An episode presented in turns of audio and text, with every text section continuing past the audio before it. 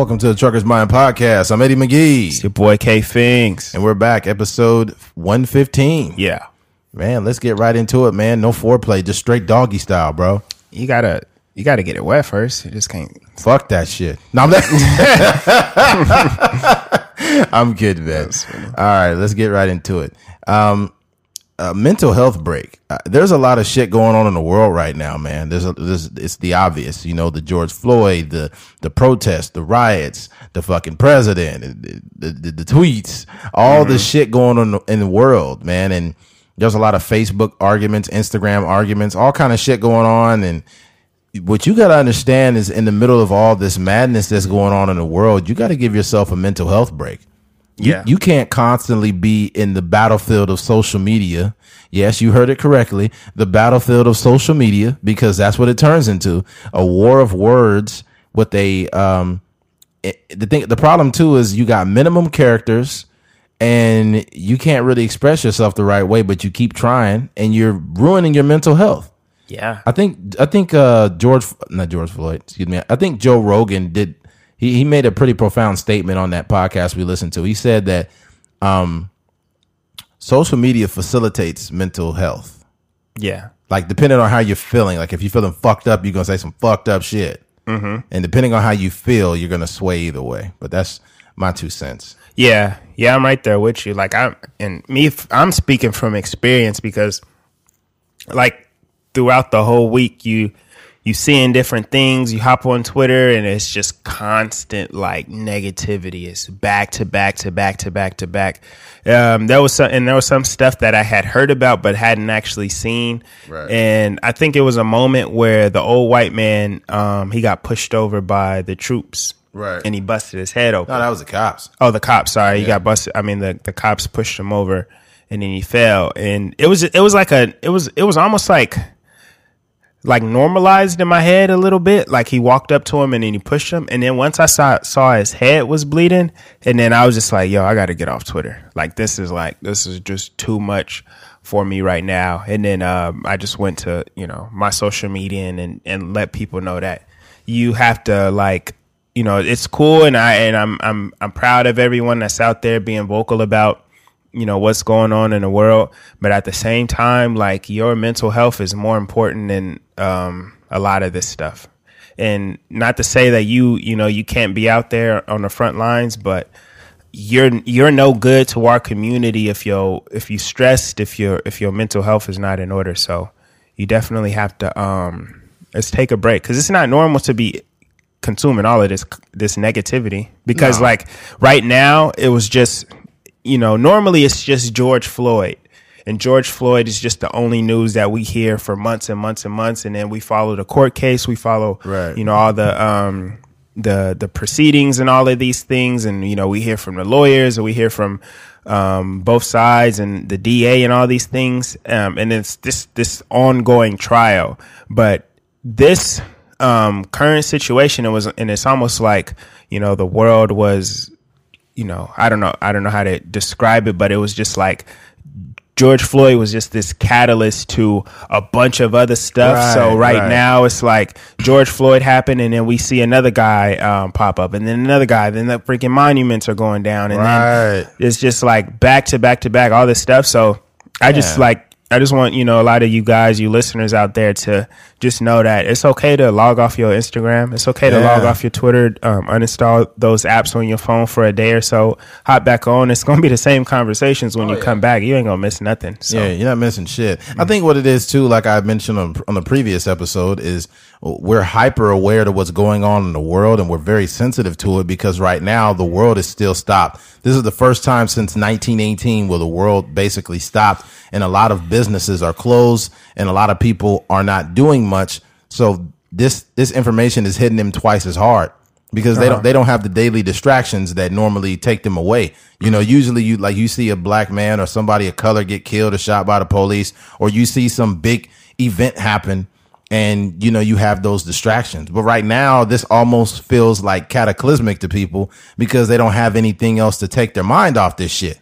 You know, they're just like, oh my God, this, this is the end of the world, the Antichrist. What the fuck is going on? Oh God, what the, you know, yeah, it's and it's always something new. And then they fucking threw the murder hornets in there. You notice that the, murder, hornets, have probably been the least significant story recently. That's so. It, it wasn't even a story, really. Yeah. they just threw that in there. Yeah. yeah, it's like you know here. Let me. It's almost like they made a uh, uh they made like a uh, a media sandwich, right? You got you got fucking COVID nineteen, and Yeah. we're scared about that, and then you know you got uh, well Aubrey. These are real stories, you know, obviously, but it's like you compile them on with other media uh media conversations around the main thing, Mm-hmm. and they're like, you know what, fuck it, you know. It's almost like you making it sound like, let me throw an extra slice of cheese, and it's Yeah. like, here, take these murder murder yeah. hornets. Yeah, yeah, yeah, yeah. Freaking murder hornets. Yeah, I, I, nobody takes them serious unless they probably seen a murder hornet. But it's like, yo, like I just, yeah, it's just it's just a lot. Just make sure you take a break. You don't need to be on this shit twenty four seven. yeah, You don't. yeah. All right. Uh, switching gears. Um, people boycotting companies that support the Trump administration. Right now, um, me and Keith were talking about this before the podcast, and like they had a list, but you know, I guess Wendy's it came out and said that they didn't make a they made a statement like, "Yo, we didn't say that," whatever. But th- this is just for the sake of conversation, just generally speaking. Um, I don't really believe in boycotting companies because they don't support X and Y. Like, depending on the infraction or the situation, like I'm not gonna like if somebody did something to kids or something, I'm like, nah, I can't fuck with the burgers no more. You know what I mean? But it's just the fucking president. Um, my deal is this: I'm not willing to like not eat a cheeseburger because they support this administration. I'm not supporting him. I'm supporting the four for four from Wendy's. Okay. God damn Yeah. it. You know, I want them goddamn nuggets with their little burger on the side. Yeah. Yeah, it, it doesn't have much to do. Like, I, it's not that deep to me. Um, me personally, I'm not a fan of Trump. All right, I've made that known. I don't bash the dude because I don't like giving him energy like that. But regardless of that being the fact or not, I just don't want to stand on this this deal where I'm standing firm on all these things. Like I'm not eating McDonald's. I'm not eating there. First food, fast food. First of all, it's trash food, um, but it tastes good. Uh, and I don't feel like I'm a traitor to anybody if I eat a cheeseburger. That's just my uh, this is my my truth, I guess. yeah it, it's just it's um it's kind of one of those things like in reality um like i said before i know people personally that have voted for donald trump and you know i don't i get along with them pretty good Right, right, you know right. We're, they're not calling me niggers and i'm not calling them crackers like we get along perfectly good but um yeah I just don't put much stock into it because like if you really wanted to go down that wormhole you would be sick to your stomach Oh, yeah. Fuck yeah. you you wouldn't really be able to shop in nowhere outside of you know maybe the mom and pop store Fucking you know. 99 cents store. yeah yeah yeah because like all these people really well, really when you have money you're all in cahoots like have you True. i'm sure like you you you've watched um people d- duke it out on you know whatever fox news or you know whatever whatever uh cnn or whatever.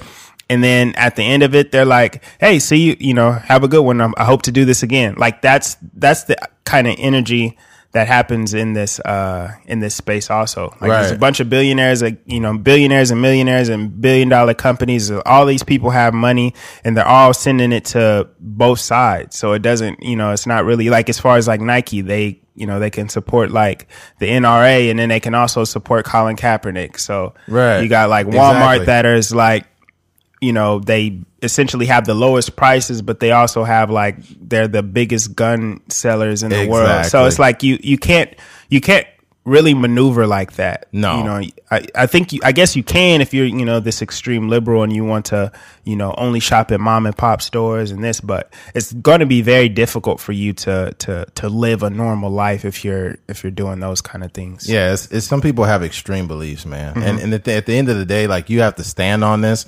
If that's not really who you are, don't do it because you're gonna com- you're gonna commit to something and you're not gonna stand on that, and it's a waste of your time.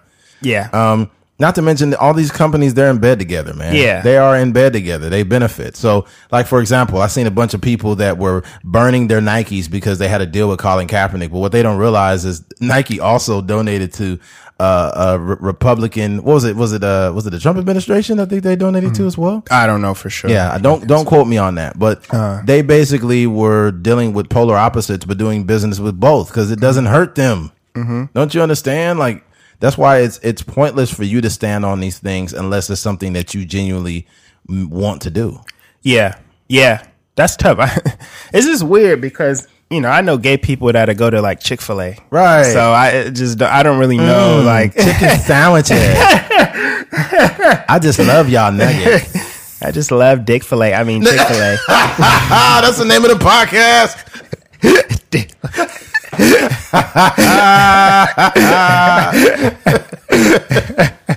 Oh, what's the name of that sauce they got there? Polynesian sauce. I just love Dick Filet and that Polynesian sauce they put on there. That's funny. That sauce so creamy. It's so creamy. That's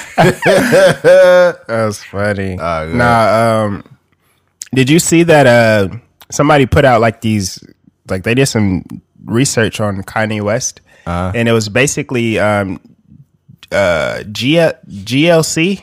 You know GLC. No, I guess he's like a, a former good music artist or whatever, but he did the red the Red Pill podcast. Okay, yeah. Uh, what's the dude's name? I forget his name. Uh, Van Lathan. Yeah, Van Lathan. He did the Red Pill podcast with Van Lathan, and basically he was saying like him and Ka- and this is like a year ago, but Uh huh. They finally like pieced together the information. Oh, I like, seen recent- it, yeah. but basically he was saying like Kanye West was he was basically like playing both sides of the fence. He was like, he was like Kanye West told him like he was trying to get people out of prison and stuff, Yeah, and he it, he wasn't making anything happen until he put the MAGA hat on. Yeah, he said it wasn't nothing was happening until I put that hat on. Yeah. Yeah. But then they pulled up the stuff because somebody was like, man, Kanye West, like, you know, I'm sure he supported Donald Trump financially. And then Right. somebody pulled up the stats and it was like, he only voted for, I mean, not voted, but he only Hillary's supported campaign. Hillary financially. I was Yeah. like, This is what people know. do. Not to mention, I'm sure that Kanye's, uh, you know, had some type of substantial. Uh, and, I mean, he's worth 1.3 or six billion dollars now. yeah.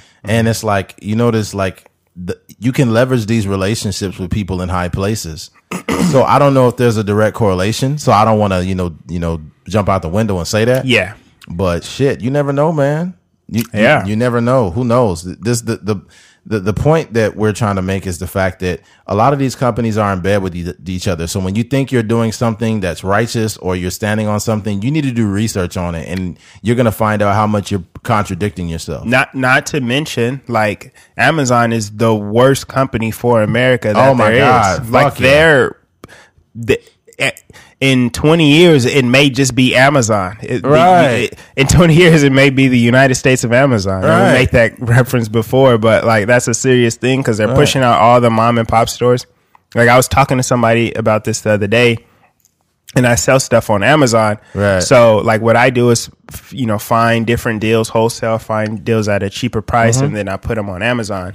Uh, you know, I'm basically playing the middleman. Right. But you know, that's uh, what Amazon started doing is at at one point in time, it was Amazon was just the website or the medium in which independent contractors like myself would sell things through.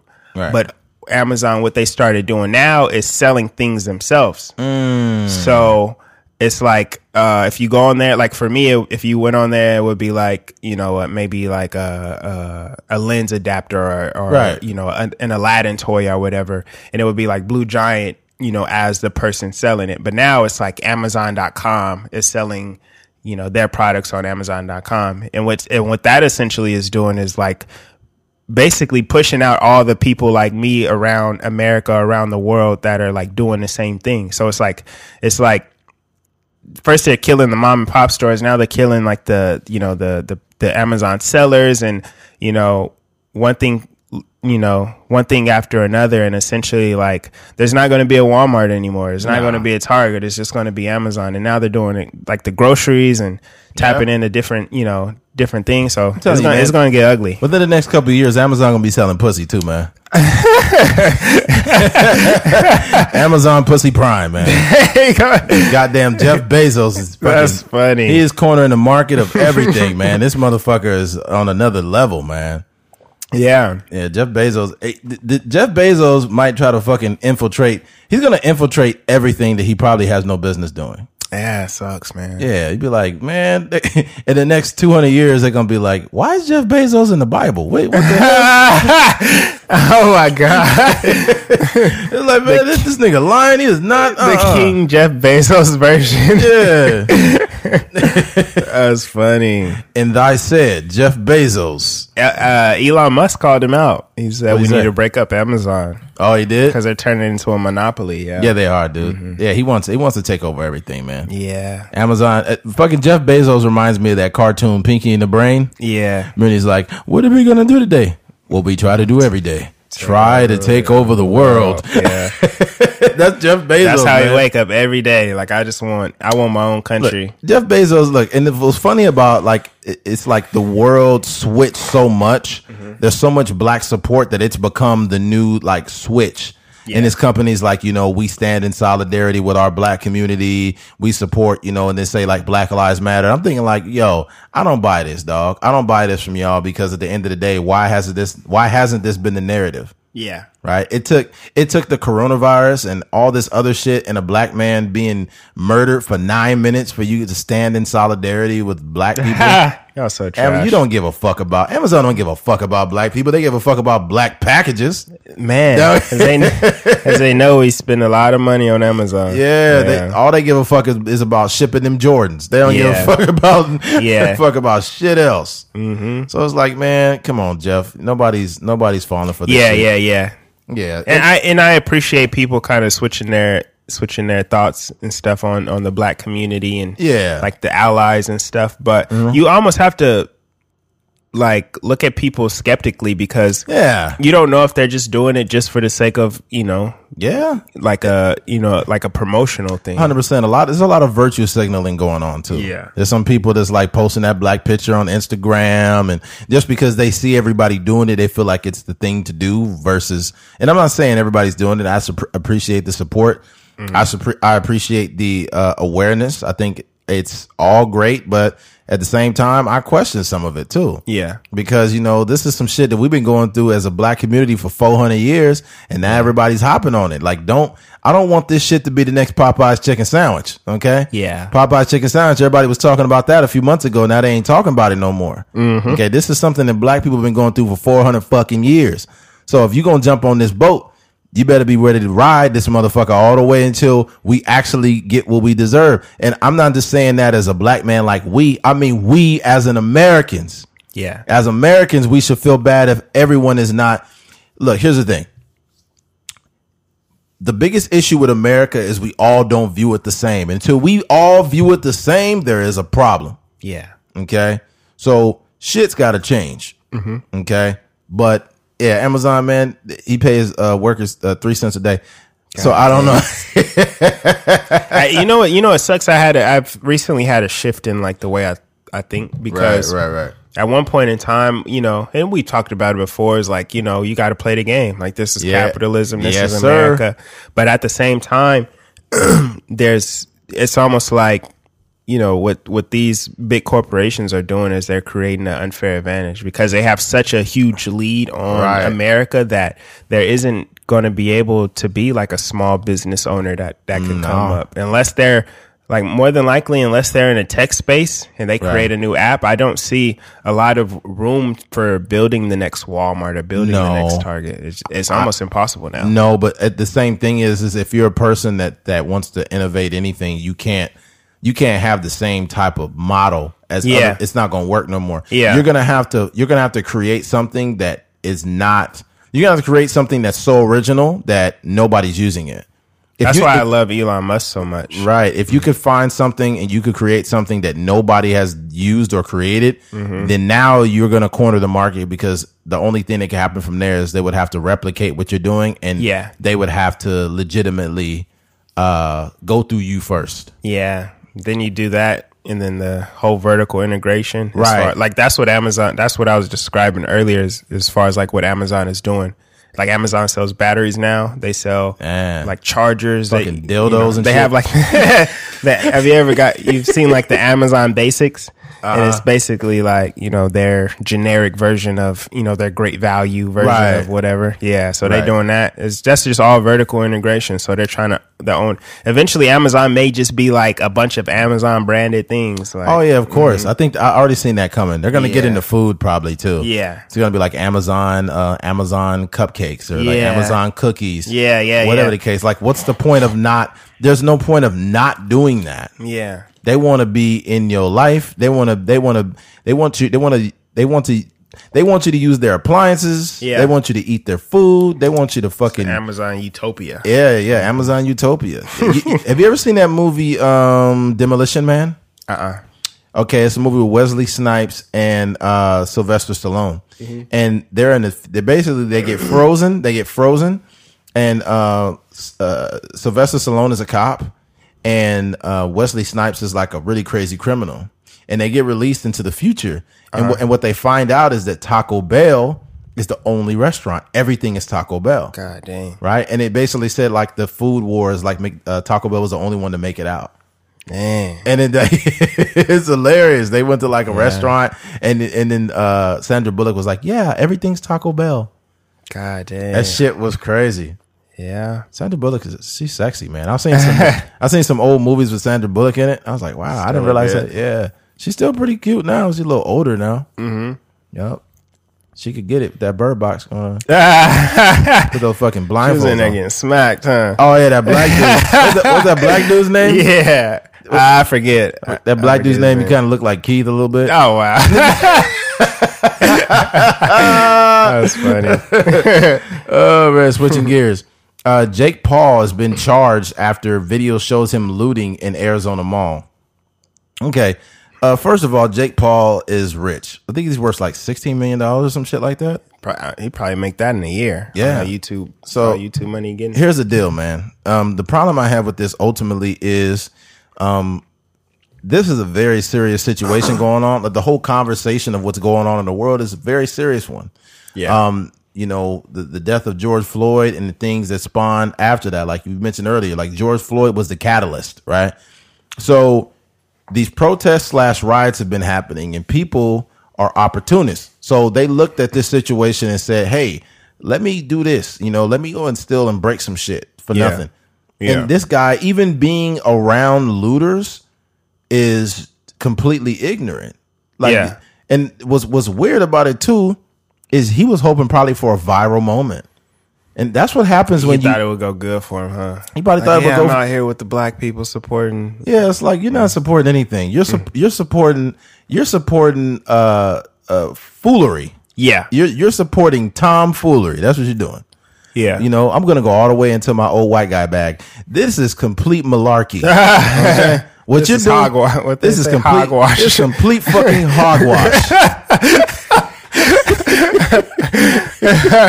That's funny. Yeah, man, it's complete hogwash. You know, um, there is no excuse for this. This is any. This is inexcusable. Yeah. and you're capitalizing on a moment uh, when in actuality you need to understand that things that happen in moments don't always have a long term effect. Like if you're not doing something with substance, it's not going to put you in a good light. Yeah. So you have to be careful, especially when you have a platform, because in the next 10 years, what are people going to remember you for? You're not going to be a legend because you did dumb shit. The only people I know that did dumb shit that are legends for it is the guys on Jackass. Those are the only persons that I really. Yeah. They did dumb shit. They let alligators bite them in the asshole and shit, and they they ate boo boo, all kind of weird shit. But it, it was it was a different tone with them. Like yeah, like they were just having fun. They were out there. Right. It was no they never disrespected nobody. They wasn't out there just like, you know, disturbing the peace. They were just having fun and doing stupid stuff. And you know what's you know what's original about them though? That's a good point, Keith. You know what's original about the the Jackass guys is they did this shit pre-internet Yeah. blast. They did like it was internet, but it was pre-social media. that's that's So- that show would be huge if Oh it was my- going on right now. Honestly, I don't know if it would be huge now. You don't think so? No, because you got to understand that people are uh they how can I put this? People are master replicators. Yeah. right? So what they see, oh, that's cool. I'm going to do it now. That's what TikTok is. You still see people doing the same fucking TikToks that have been going on. The I'm a savage challenge. Every other five minutes is another girl. I'm a savage. Yeah. Classy. Boo. And like, yo, Yeah. I've seen this fucking challenge 80 million times. Do something else. But I feel like I feel like that's true. but I also feel like that that um the way they structured it, like into a show. Like I feel like there's people on YouTube and Worldstar that have done some of those things like Right. accidentally, Right, right, but they're doing all these things intentionally, and it's every week. A So, hundred percent. Yeah, I don't know. That's crazy. But Yeah. yeah, who knows? Who knows? Yeah. Um, I just think that this is not the time for you to try to capitalize on this. Like you're trying to gain some form of, uh, uh, you're just hoping for, you're capitalizing on a serious issue. You're just hoping to find something that you could share on Instagram to post a selfie of you with a mask on. Uh, he had a stolen bottle of champagne in his hand from, uh, but from, uh, uh, PF Chang's, I believe it was. Wow. I'm just like, dude, what the fuck? You know, you know what's sad like about that situation is it's just like pure ignorance, and that's that's him though. Like that's he's done. You can Mm-hmm. Yeah. you can count on you know your fingers and toes the number of times he's done like this ignorant Yeah. stuff uh, for social media or for YouTube or whatever. But what would have been more of a viral moment and would have, would have been like something where he could actually stand on is be really being out there at a protest a hundred percent. somebody would have snapped a picture of you and they would have been like, "Oh, snap, Jake." You know, Jake. Uh, was it Jake Paul or Logan Paul? Jake. Jake. Yeah, Jake Paul. You know, he really out here with the you know Yeah. people protesting. He's really Yeah. with the he's really with the movement. But 100%. instead, you choose to like just be ignorant. You know what this told me about Jake Paul more than anything is he doesn't give a fuck. Because if you gave a fuck, you wouldn't be doing that bullshit. You got you make too much money. You got a platform. You out here looting because you care more about being a fool than supporting a serious movement. If you're going to be involved in any capacity in the the looting uh, or just in the protests or just being out in the streets around people, do the right thing, man. Yeah, You got a platform. Imagine, imagine me and Keith four years from now. Some events happen. Me and Keith are big time podcasters. We're making a lot of money, and then all of a sudden, you know, you see me doing some shit I have no business doing. You're like, yo, like I, I can't believe Eddie would do something like that. yeah, I think with me it would be a little different because I I move in accordance to what I really say. So if I'm doing some shit I shouldn't do, I think it would I would lose a lot of uh, support yeah, because they'd be like, "Yo, the Eddie talks about stupid people on the podcast, and now look at him doing something dumb." Like, Yeah. I'm not listening to that podcast anymore. And I think that's the right way to react because, you know, I wouldn't want to listen to no person preach to me or say anything or and they doing something contrary to what they put out into the world. yeah. That's just so fucking stupid. Did you see the uh, the the the girl that got fired for posing for a fake uh, picture? Uh, posing for a fake. I didn't see she, that. she she works for some blog or something. I think she's a writer or journalist or something. Uh-huh. Right. And basically, what happened? Somebody, and that's the the power. This so is so powerful and beautiful that we have camera phones now, high quality, Right, right, and we can capture pretty much it's good and bad, but Right, we can right. capture all this nonsense that's nonsense that's going on at this time. right, right, right. So this lady, I forget her name, um, and I don't really care to look it up either because Right. she don't deserve no, you know, no Right. limelight. But basically, what she did, she there was a, a Mexican dude that was putting up, or he might have, you know, some type of Hispanic, but he was putting up um boards on the windows of of a. I don't know if this is a, a clothing store or what but he was putting up the, the boards on the windows Okay. and she put she pulled up with her boyfriend or whatever. They hopped out of the car. She grabbed a face mask and then uh, like a uh, a drill. Yeah. And she stood and posed for a picture. Took the picture, hopped right back in the car and drove off. Oh my And then somebody was like, and you could, you, know, we can tell like if it's a white voice or a black voice. It, it sounded like a white person, and they was just like. Like sarcastically cheering her on, like, yeah, there you go, support Black Lives Matter. Yeah, go do that, support Black Lives Matter. and then she just hopped in her car and just drove off. And uh, Wow. Then the, yeah, it's uh, just so sad. But it, it went viral because LeBron James caught it and he retweeted, and Ava DuVernay also retweeted it, and, and they was like, yo, so this what we doing now? Like, y'all, y'all sorry, yeah. I think Andrew Schulz mentioned something in, in that tone where he said this is looting. He said uh. that when you're looking for like social cachet for doing something and you're lying about it, you're looting. Mm-hmm. You, even if you're not stealing from a place and you're you're trying to look good for doing something while you're in the action of actually not doing. Yeah. He said that's looting, and I think that was an, that's actually a very genius way of looking at it That's true. because you're you're you're you're putting it out there as if you're doing something great when in actuality you are full of fucking shit. Yeah. And you you don't you're misleading people. Like you want people to believe you're a good person instead of actually being a good person. Yeah. How about you get out of your fucking car and actually, if you actually boarded up something and did it and took a picture of it, yeah, I would still be like, yo, why the fuck you got to post that? But Yeah. at the same time, you would have a real reason to do it. Mm-hmm. You know what I'm saying? But, oh man, I, I don't put anything past people anymore. Yeah. You know, I, I, I hate I hate it that we live in a world where somebody will be handing a homeless person a sandwich, but be like, hey, hey, hey yo, hey, you take a selfie of me giving this homeless person a sandwich? Yeah. How about you just give him a fucking sandwich, motherfucker? Go Okay. on with your life. Yeah, give him a fucking sandwich and leave him, and then leave. You don't need a picture of you and a homeless man giving him a fucking sandwich. Mm-hmm. It's ridiculous. Yep. That's crazy, man. We want we want we want affirmation for everything nowadays. It is it is just it is just. I don't know, man. Yeah. I can't find a word to really I- describe. it. yeah, I feel like in this time, it's just important to do the work. You don't Yeah. got to be out there, um, you know, posting that everything you did. You don't got to post the amount of money that you donated to the George Floyd campaign Right. or whatever. Right. Um, just just do the work and and and be able to live with that because it could get real. Like it could get real tricky for a lot of people that Right. are out there like just clout chasing during this time. Yeah, this is You don't want to be that guy. Yeah, chill out. It's just really disingenuous. Yeah. You know, just cut the bullshit. All right? Uh, switching gears. Uh, the majority has joined the minority. Let me explain what I mean by that. There is a lot of white America that's seeing how fucked up shit is for people of color, and they're pissed off, right?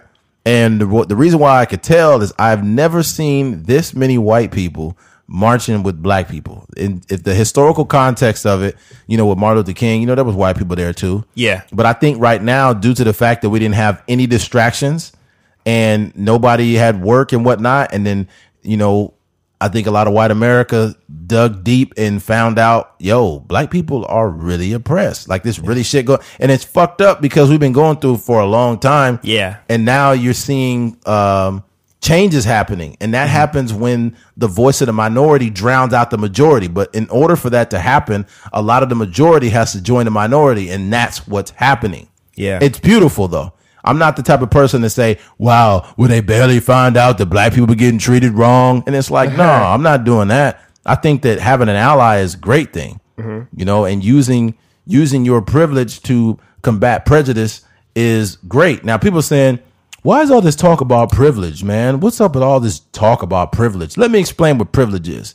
You have to acknowledge you have a privilege. As a man, I have a privilege in America. Okay. Let me explain what privilege is. Me, I'm a big black dude, pretty strong guy. Let's say if me and a woman who was comparable to me, who looked like she was pretty physically fit, whatever, if we both show up to a construction job at the same time and apply, guess who's getting that job? I am. You know why I know that? Because I have certain privileges as a man over women in America. Remember that a black man was president before a white woman was. Barack Obama, president.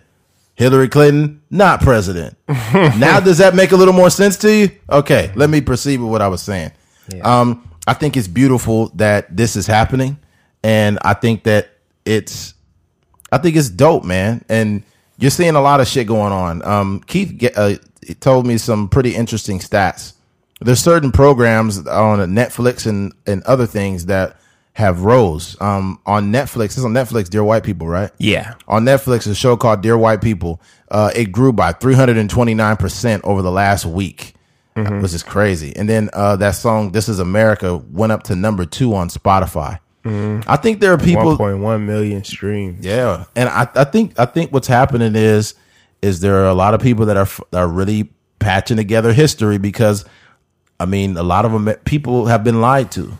Oh yeah. They have, they've been and it's been lied to about how great America is. When in actuality, you got black people being hung. You got black people not having not having rights. You got black people getting bombed. You know, domestic terrorism terrorism taking place in America. Nobody knew about it. Yeah. That's disgusting. Yeah. you know what I'm saying. And now we've all came to a time where we said enough is enough. Fuck this shit. Mm-hmm. And you got a lot of pissed off white people, man. Yeah. Yeah. this is going I think I think you know if you if you think about our our our our school careers, you you kind of grow up, you learn about Martin Luther King. There may be and I don't even think we ever really learned about Malcolm X Right. outside of the fact that he was like more of a, a, a contrary to what Martin Luther King did. Right, right, right. But you learn a lot about Martin Luther King. Um, you learn a little bit about slavery. Yeah. Um, you learn a little bit about you know the Native Americans and Christopher Columbus, Yeah. but only in the context of who actually came here first. Right. It was never really about what you know what uh, these Europeans did when they came over here. Right. So basically, it's just like you know we always talk about history being written by the winner. So there's this history that's Right. that this this um, they I forget what they call it, but basically like you know not necessarily lying, but when you're omitting the truth. I forget what they call it. Um, so they call it something like o- omission by lying by omission. Right. Um, so a lot of that goes on with American history, but now what's happened is that there's this thing called Google, and there's so much information on there, Right. And there's history told from um, various different perspectives, and there's also and also you don't even have to do that much work because Yeah. if you're scrolling through Twitter at this current time, I could probably open my thing now, and it's probably some article from somebody. It was like just today. Um, excuse me, Mark Wahlberg was on there and he was like, "Yo, we need a change and we need um we need to support Black lives." And they was like, "Hold up, Mark Wahlberg." Pulled up the Wikipedia page, screenshot it. Five, six, seven hate crimes, calling people niggers and um, calling Vietnamese out of their names and punching people in their face. They're like, "Hold on, Mark Wahlberg, you need to, you know, you Yeah.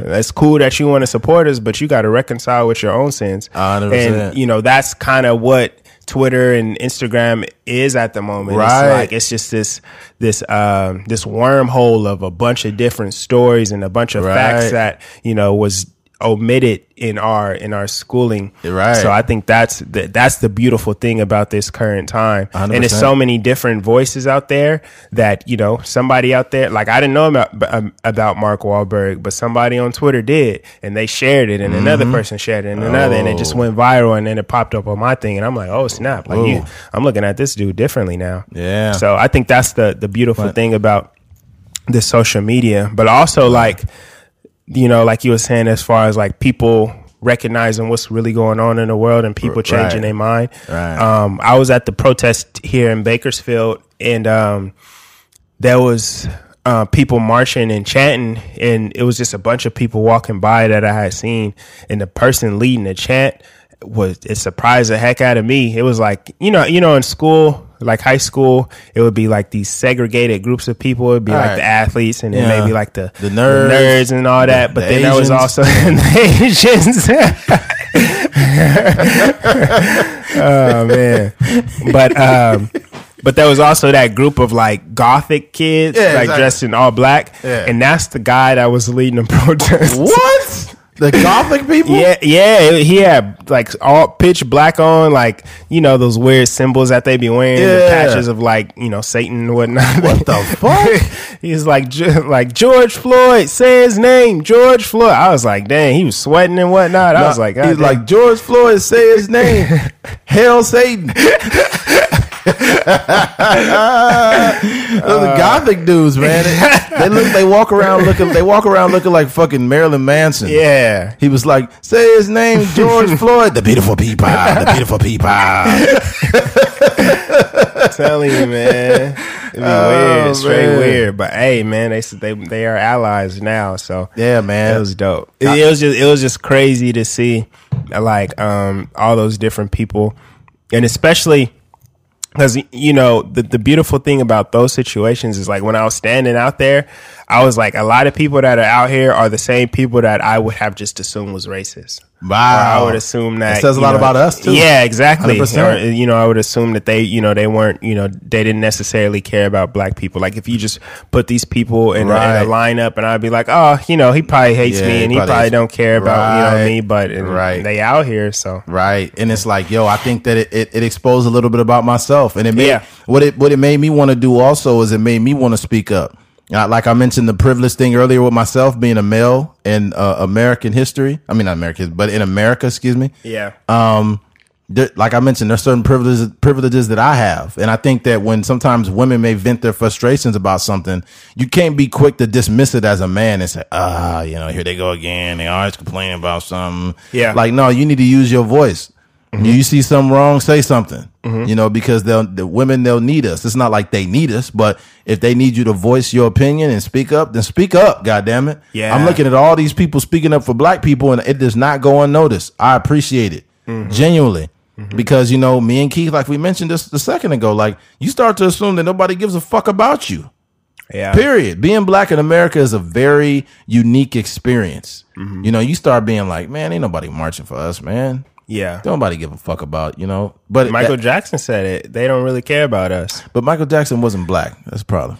Yeah. He, yeah, he he was past tense. Yeah. and then he turned into a, a, a undercooked hash brown. That was funny. Yeah, rest in peace, Michael Jackson, man. Yeah. Right there. But yeah, um, it's just it's one of those things, man. Um, um, I lost my train of thought, but no, it, it's it's dope that we got allies, and it's something to think about. I was thinking about like, what if they made like a video game that was like uh, almost like Street Fighter, but it was like a 2020 version. like, imagine it'd be like racism, racism. racism. oppression, oppression. then it'd be the white dude. Uh, excuses, excuses, excuses. Confederate flag, flag, flag, flag. That's funny. Sonic riot. Oh man, that's You get you get hit with an uppercut. You ain't black.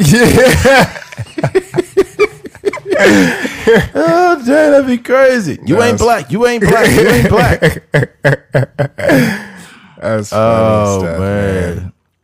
Yo, if you, I mean, if you a single black man out there, I think this is the perfect time to get you some Black Lives Matter pussy. What do you mean? There's a lot of black, I mean, it's a lot of white girls out there now that's just like, just almost overly passionate about the black community. So you got to take advantage of that. You got to take advantage of that. Can you imagine what the like the porn genre is? Like Black Lives Matter. Black Lives Matter porn. Oh, oh, Black Lives does matter. Black Lives does matter. It, it'll go from Black Lives Matter to, to, to Black Cocks Matter. it's terrible. That's funny. Yeah, you got to get that that humor part, folks. Yeah. that, that was a, that was a, that was a eh, joke. They're like, I was listening to, to, to Eddie and Keith's podcast, and they started talking about Black Lives Matter sex, and I just had to turn it off. Man, but really, like, if you out there, you black dude, slide on any white girl that got Black Lives Matter in their bio. So Like, you know, I care about Black lives, but I really don't date black men. like, what? that's funny. You don't care about my black life? It'd be some black dude trying to guilt trip him and try to. Yeah, Yeah, man. Yeah. All right, switching gears, man. Um, the Confederate flag. Um, there are a lot of people that want to remove the like certain monuments and and flags and statues of like Robert E. Lee. And I'm a little bit conflicted about this, and this is why. I, I think that if you remove these these, you know, not only the flags but you know the statues of like Robert E. Lee and whatnot, what you need to understand is that we need that history. We need to to take that down and then put it in a museum. Mm-hmm. Like they disposed of one of them in the ocean, like they threw it in the ocean somewhere or something like that. But dang, that might gonna hit Ariel in her head. Aquaman gonna be like, "Who threw this down here?"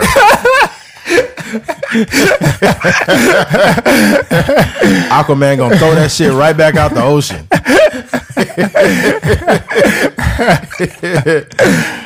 yeah, I don't agree with the fact of them just completely getting rid of these monuments. I think that, you know, racism was as American as apple pie. We need to be aware. We don't need to just remove it and not have no history.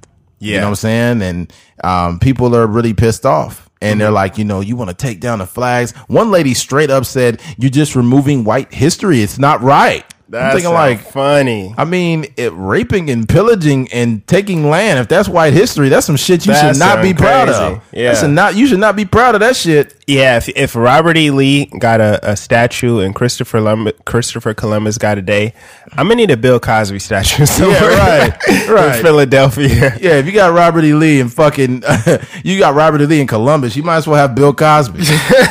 On this day, we eat pudding. I'm so glad. I'm so glad that today is my day, and I'm, thankful. And the pudding bops. Yeah, I'm gonna need a university too. Me and R. Kelly got together and we made some. You be like, nigga, if you don't get yours dried up, That's funny. get out of here, Bill Cosby. Yeah, Bill Cosby. That's Yeah, funny. man. But yeah, I, I think you shouldn't get rid of all the history, man. You, you you should take this and put it in museums so people never forget. Yeah. you, they never forget the amount of uh the the atrocities of you know America. Yeah, I'm right there with you. I think um I I don't um the only reason I know about these people is because those statues are up and there, there was a conversation surrounding it as far as like people that live in those communities trying to take them down. So um yeah, I think every every I think everything has its his place. Like you know, in a, in a lot of museums across America, there's um chains that used to be on slaves and images of you know slaves uh, being whipped and and all those things. Right. Um, and we we go there to learn about our the the history of our country and the history of our Right. our nation. Um, but I I don't you know just kind of getting rid of it. It um. It, it doesn't do you any good because it almost makes us forget. Right, I don't think we want to forget. We we want to learn about these things and then move on accordingly. I'm a, is can you hear that? Yeah. yeah, I'm a loud. Motherfuckers so close. but yeah, so I, I think it's you know, like I said, it's important for us to to know about these things, and you know, you know the cliche as far as like know your history so you won't repeat it. But I think that's exactly why um, we know these things, and and I think that that quote there is um is is more important now than than it ever has been. Right. Because a lot of people, a lot of our our new allies were so ignorant. Right. Before George Floyd died Right, right, right. and that's you know if they knew if they knew the history of you know the black plight if they knew the history Right. of uh the lynchings and all these things that went on and went on to black people in America Right. they would have been our allies a long time ago but there are some people that just are barely finding out that you know we we got it bad out here Right. So um you know don't take it down don't don't put it up as like this you know this figure in your community Right, but right. throw it in like you said throw it into a museum A hundred percent. And I think there's those that want to, uh, you know, protect the Confederate flag and say, you know, it's it's just our heritage. It's not racist at all. Um, let me go ahead and debunk that theory. They need to read the Cornerstone speech. The Cornerstone speech says, in well, I'm reading this verbatim. The Cornerstone speech, also known as the Cornerstone Address, was an oration given by Confederate Vice President Alexander H. Stephens at the Anthem in Savannah, Georgia. On March 21st, 1861, delivered ex extemporaneously a few weeks before the Civil War began with the Confederate attack on Fort Sumter. Stephens' speech defended slavery, defended slavery as a fundamental and just result of the inferiority of the black race, explained the fundamental differences between the constitutions of the Confederacy and that of the United States enumerated contrasts between U.S. and Confederate ideologies, and laid out the Confederacy's rationale for seceding from the U.S. In particular, he stated that our new government foundations are laid, its cornerstones rest upon the great truth that the Negro is not equal to the white man. What more do you need to not fly that fucking flag? Not only was it completely racist, but they're traitors. Why would you fly the flag of a traitor? yeah You're doing Even if you're American, why would you want to? Why would you wanna fly that flag?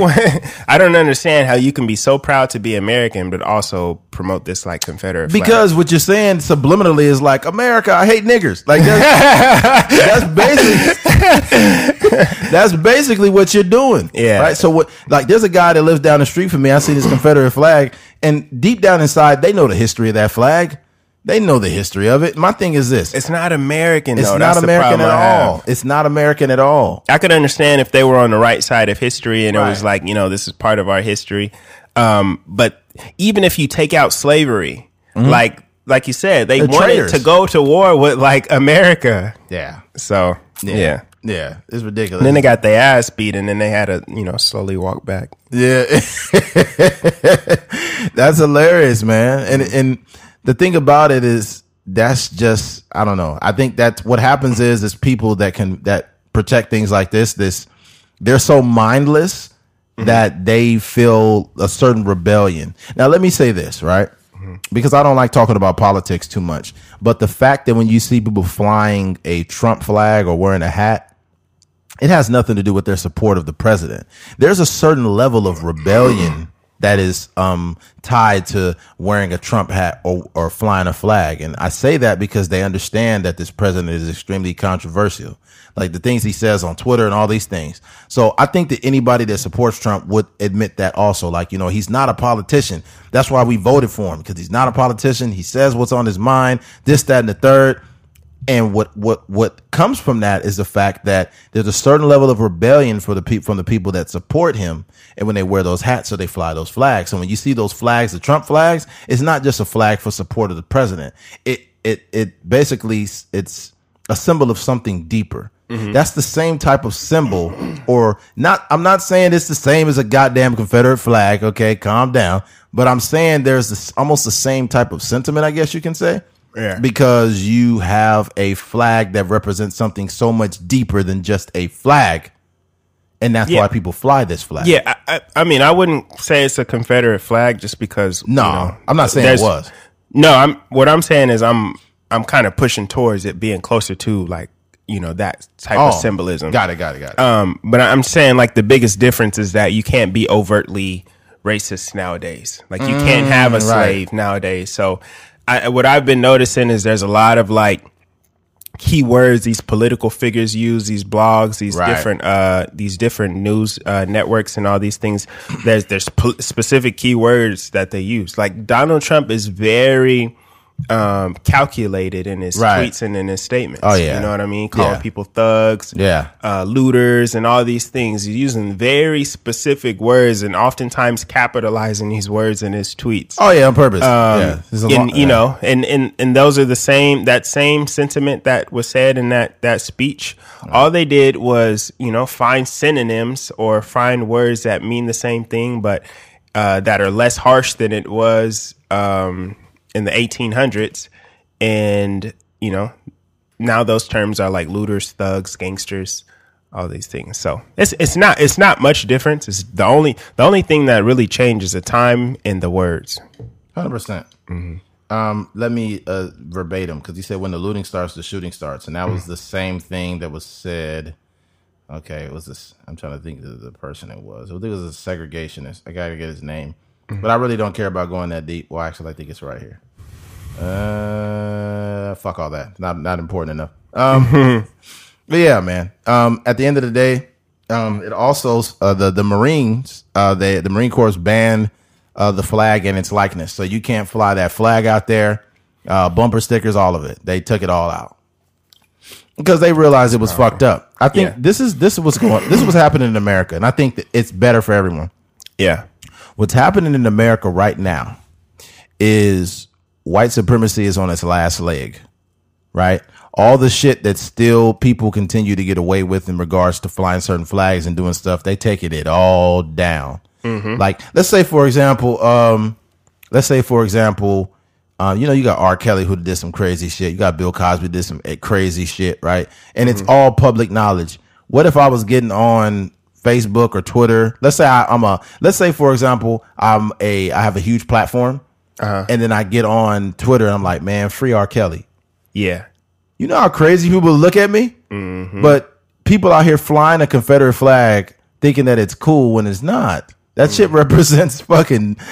They fought to preserve slavery. Yeah. Why the fuck are you flying this flag, man? It's, it's the most it's the most un-American thing. If America's supposed to stand on these things and you want to make America great, don't reach back to times where it was fucked up. that doesn't make any logical sense, man. Yeah. But yeah, whatever. Okay. Uh switching gears. That was a, um, Go ahead. Go ahead. when I went to school in New Mexico, um, Las Cruces is only like 30, 45 minutes away from El Paso. Uh-huh. And El Paso has a lot of uh, Confederate monuments out there. So there was a lot of huge discussions about like um, removing those. And I don't know if they've made any progress um, as of late, but Mm-hmm. um, it's just weird being so close to, to that kind of that kind of thing. Right. And even it was it was interesting because we were doing um, we were trying to do like a little like a short documentary on these um, Yeah. on these Confederate flags. I mean, not I mean these monuments, and um, it's just there's a certain uh, symbolism that goes goes along with it, and a lot of those Robert E. Lee statues and a lot of the other you know Confederate soldiers, they're so huge. yeah, they're big. Like the, yeah, they're like these menacing figures, like Yeah. in they're you know so high up in the air. Right. They're almost like there's a it's a uh, it's a science to that, Right. You know as well, you know for it being so big and looking down on you. Right. And even there was a statue on on New Mexico State campus, and I don't know if I have a picture of it still, but basically it was like it was um it was basically about like settlers and then the Native Americans. And in the in the statue you can see I think it's three people in there, but there's like this um this design to it to whereas the white man is standing tall, like chest out, and then the Native American is like on his he's like on a knee and he's like showing him how to like sew or you know something. Wow. There was like this trade of information or something. Right, right, right. And a lot of people feel a, a type of way about that because it's oh, always putting the white man They're like real big. standing yeah, standing tall. So Yeah, I, I think what what's happening too is is what people are realizing is that okay, have you have you ever known somebody that tells lies a lot? And then what Yeah. happens is is when you they say the you have a conversation, you start figuring out that they're probably lying, and their story mm-hmm. changes, mm-hmm. and their story changes, and then eventually, like you're you're a fucking liar. Mm-hmm. That's what America is. America has based its whole history on a lie, and now people are finding out how much of a lie it was yeah. and this is this is the result. Well, this is what you get when you base something in a lie. When you don't base something in truth, it's gonna fucking unravel, and that's what's happening right now. You're Yeah. see, you're seeing all this shit happening for a reason. And, and think about it: if racism was not a problem in America, then why has so many decades went by and it's the same same songs, same song and dance? You Yeah. got riots that have happened from from the 60s from from before and all the way to now you got uh people marching for inequality and it's still happening now in 2020 do you think it's just people making it up in their head saying i'm oppressed. Yeah. i'm making it up. I'm oppressed. America's so great but i'm just making it up in my head. No. Yeah, it's the fact that america's living a lie and it got exposed. Okay? And now we're doing what we need to do to retro retroactively fix this shit. Uh-huh. but that's the good thing about it. Yeah, it's it's kind of it reminds me of like you uh we watch these documentaries or whatever in in any like high profile case that Right. almost like the the there was so information there was so much information against whatever person in the in the in the case that the world knew that this person was guilty Right. and then they still got off A hundred percent. and then 10 15 years later the documentary comes out and we just like yo like how Wow. could you not have seen or why Yeah, is this person right. not in jail right now like when Right. Mm-hmm. they see us or all these other documentaries and Exactly. tv shows and stuff that are coming out and it's like that's what happened because through you know and even like we we talked about the tulsa massacre Right, at right. the time they try to sweep it under the rug it's Yeah, like a massacre. something that it you know something that it wasn't and in reality it was just a bunch of white people that was mad that black people was getting a lot of money niggas was driving uh escalades on 20s and like well, you, you, got to do it to the times. It was Model T's. Keith. yeah model t's on 20s is niggas had niggas had spinners. i'm dead Yeah, man. And what, what's crazy about it too is like not only did they try to sweep it under the rug, but they literally put bodies under the rug. They literally murdered black people and buried the bodies so so successfully that Mm-hmm. they're still searching for the dead bodies of men, women, and children. That's crazy. Mm-hmm. Hundred years later, this is the type of shit that took place in America. And I know people don't like hearing this type of shit, but it's important. The Mm-hmm. only way you fix America is by telling the truth. Yeah, you you tell the truth about. It's just like, for example, imagine a guy's married, right, and he cheats on his wife right? And, and he gets away with it, right? That shit's gonna come up eventually. I don't know how it's gonna come up, but it's gonna come up, and it's, there's gonna be a fucking shitstorm when your wife finds out. Don't know if that's the greatest analogy. All I'm saying that whenever whenever you have a huge a, a, a, a huge action that is you know horrible, you can't expect to hide that shit. Yeah. It's just not going to work. Mm-hmm. And that's what happened with America, man. We we mm-hmm. we got a lot of work to do.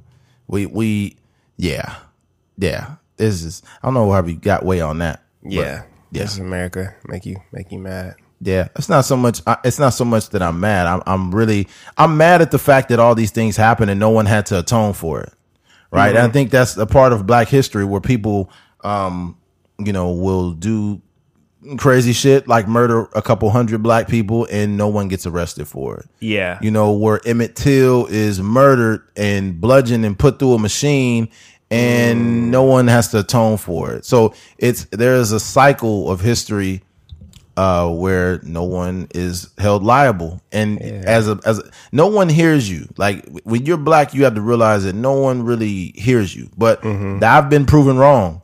I've been proven wrong. It's so much it's so much support especially from white people Yeah. it's so much support right now of people like yo like your life matters to me like people telling people inboxing friends like hey i just want to let you know like you're my friend but you i care about you you know what i mean Yeah. and it's beautiful, man. I think the America that we're that we've all wanted is starting to happen. Mm-hmm. That's what I think personally. So I don't want to dwell too much on the past, but the past is so fucked up for us that it's like, God damn. LeBron James actually has something to do with the newest movie coming out, the Tulsa Massacre. Oh, um, Yeah. I guess he's producing it now. Yeah, LeBron. And I don't know, like the way I seen it, it it happened on uh, it happened on Twitter. Like the guy Mm-hmm. basically, um, he basically tweeted LeBron, or like I don't know if he he mentioned him or what, but Yeah. you know, I, yeah, I'm I'm I'm extremely happy that. Especially now that LeBron is really getting into this this uh, entertainment slash movie Yeah. space, and I think it's important. Like just like Jay Z did with a lot, you know, a lot of those documentaries and stuff that Right. he produced. I think it's like I think it's super important. LeBron's gonna be doing a lot of really cool shit once his career's over. He's gonna be doing a lot of cool stuff, man. Mm-hmm. Yeah, Yeah, proud of that guy. All right, sure. Uh, switching gears, um, interracial relationships.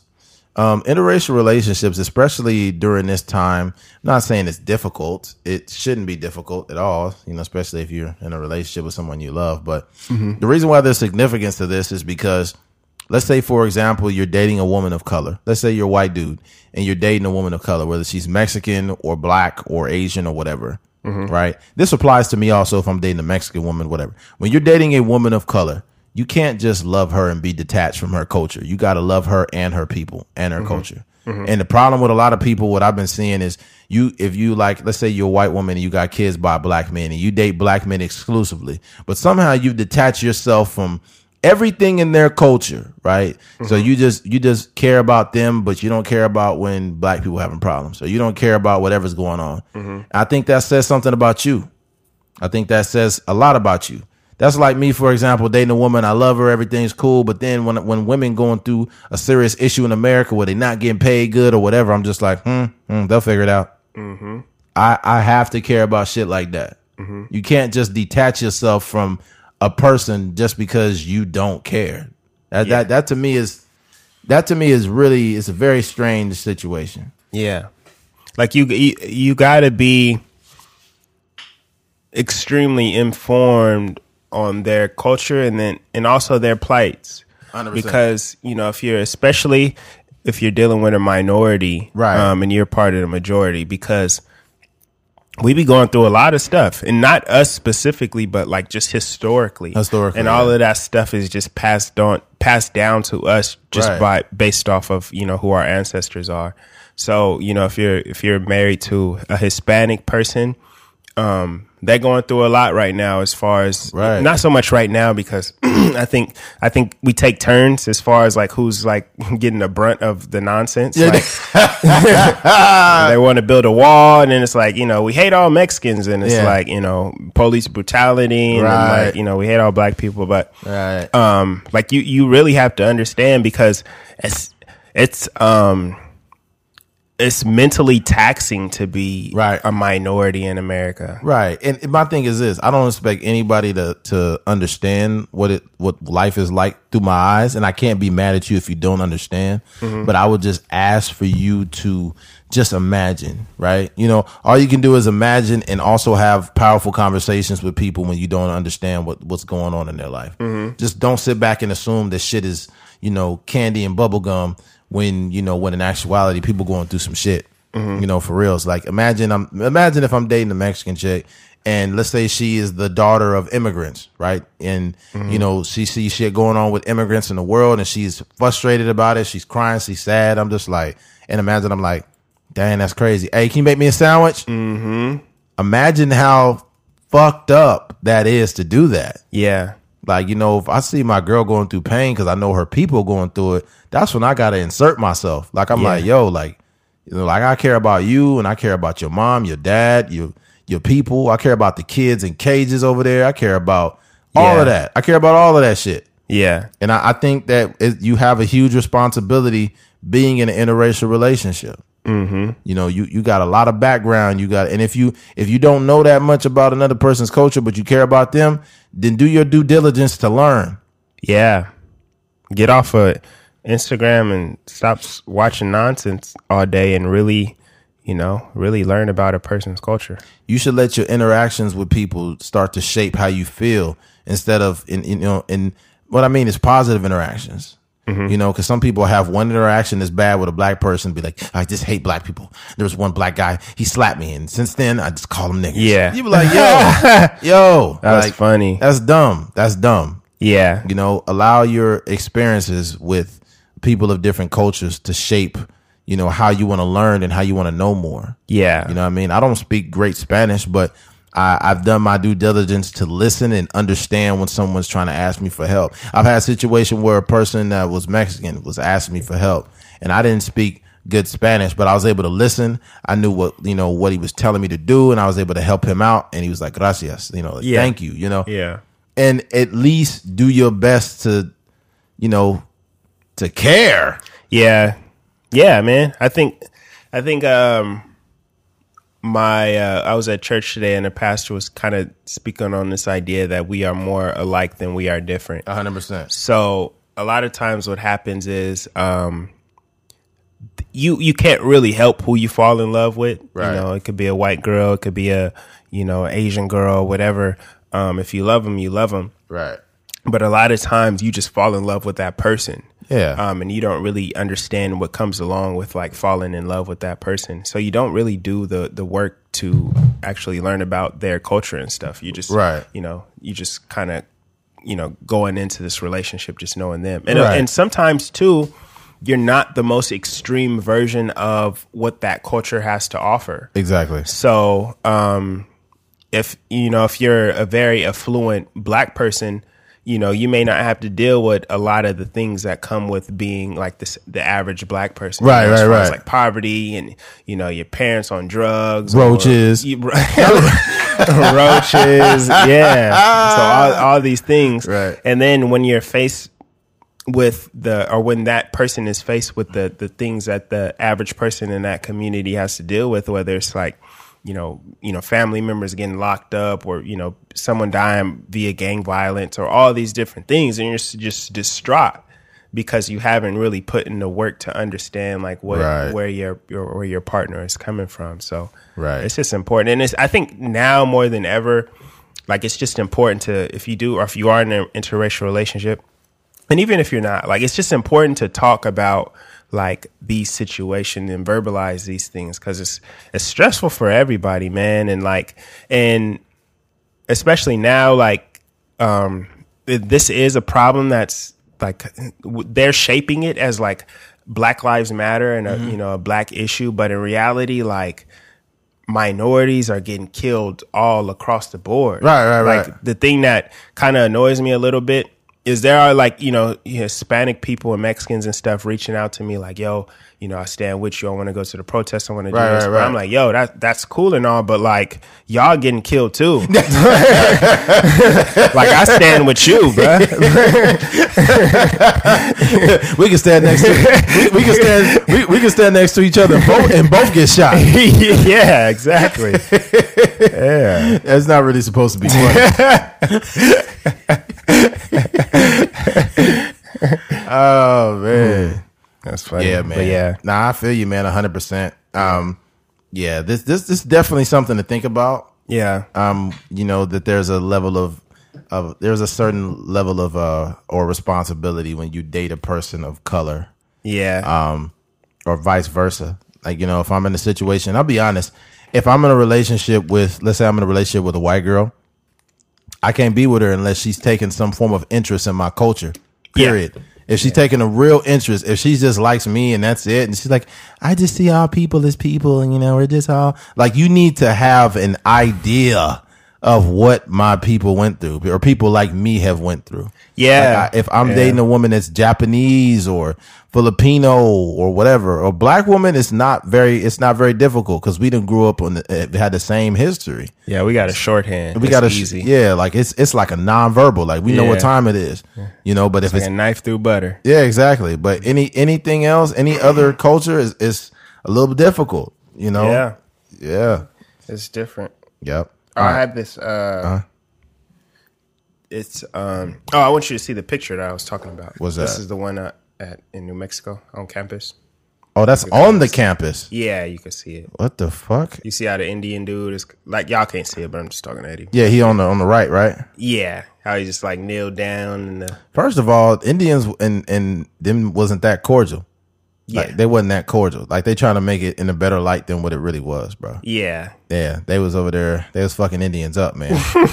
you know, giving them smallpox and stuff. yeah, giving them smallpox on purpose. It was a very, very sinister things taking place in American history. yeah You know, it's and we got to tell the real story. Mm-hmm. You know, when you tell the real story, it's gonna be very, dis- it's gonna be very disgusting. It's gonna be a lot of people that's sick to their stomach, but there's gonna be a lot of, a lot of biopics and a lot of movies coming out now about the, the, the realities of America, and I think that they, they need to come out. You know what's crazy too is like, which is sad is like, you know, like they'll lie to you in your face, like America. Right. Um, my roommate was Native American. Like Uh-huh. lived on a re- reservation, like Native American. what was his name? His name was Dana.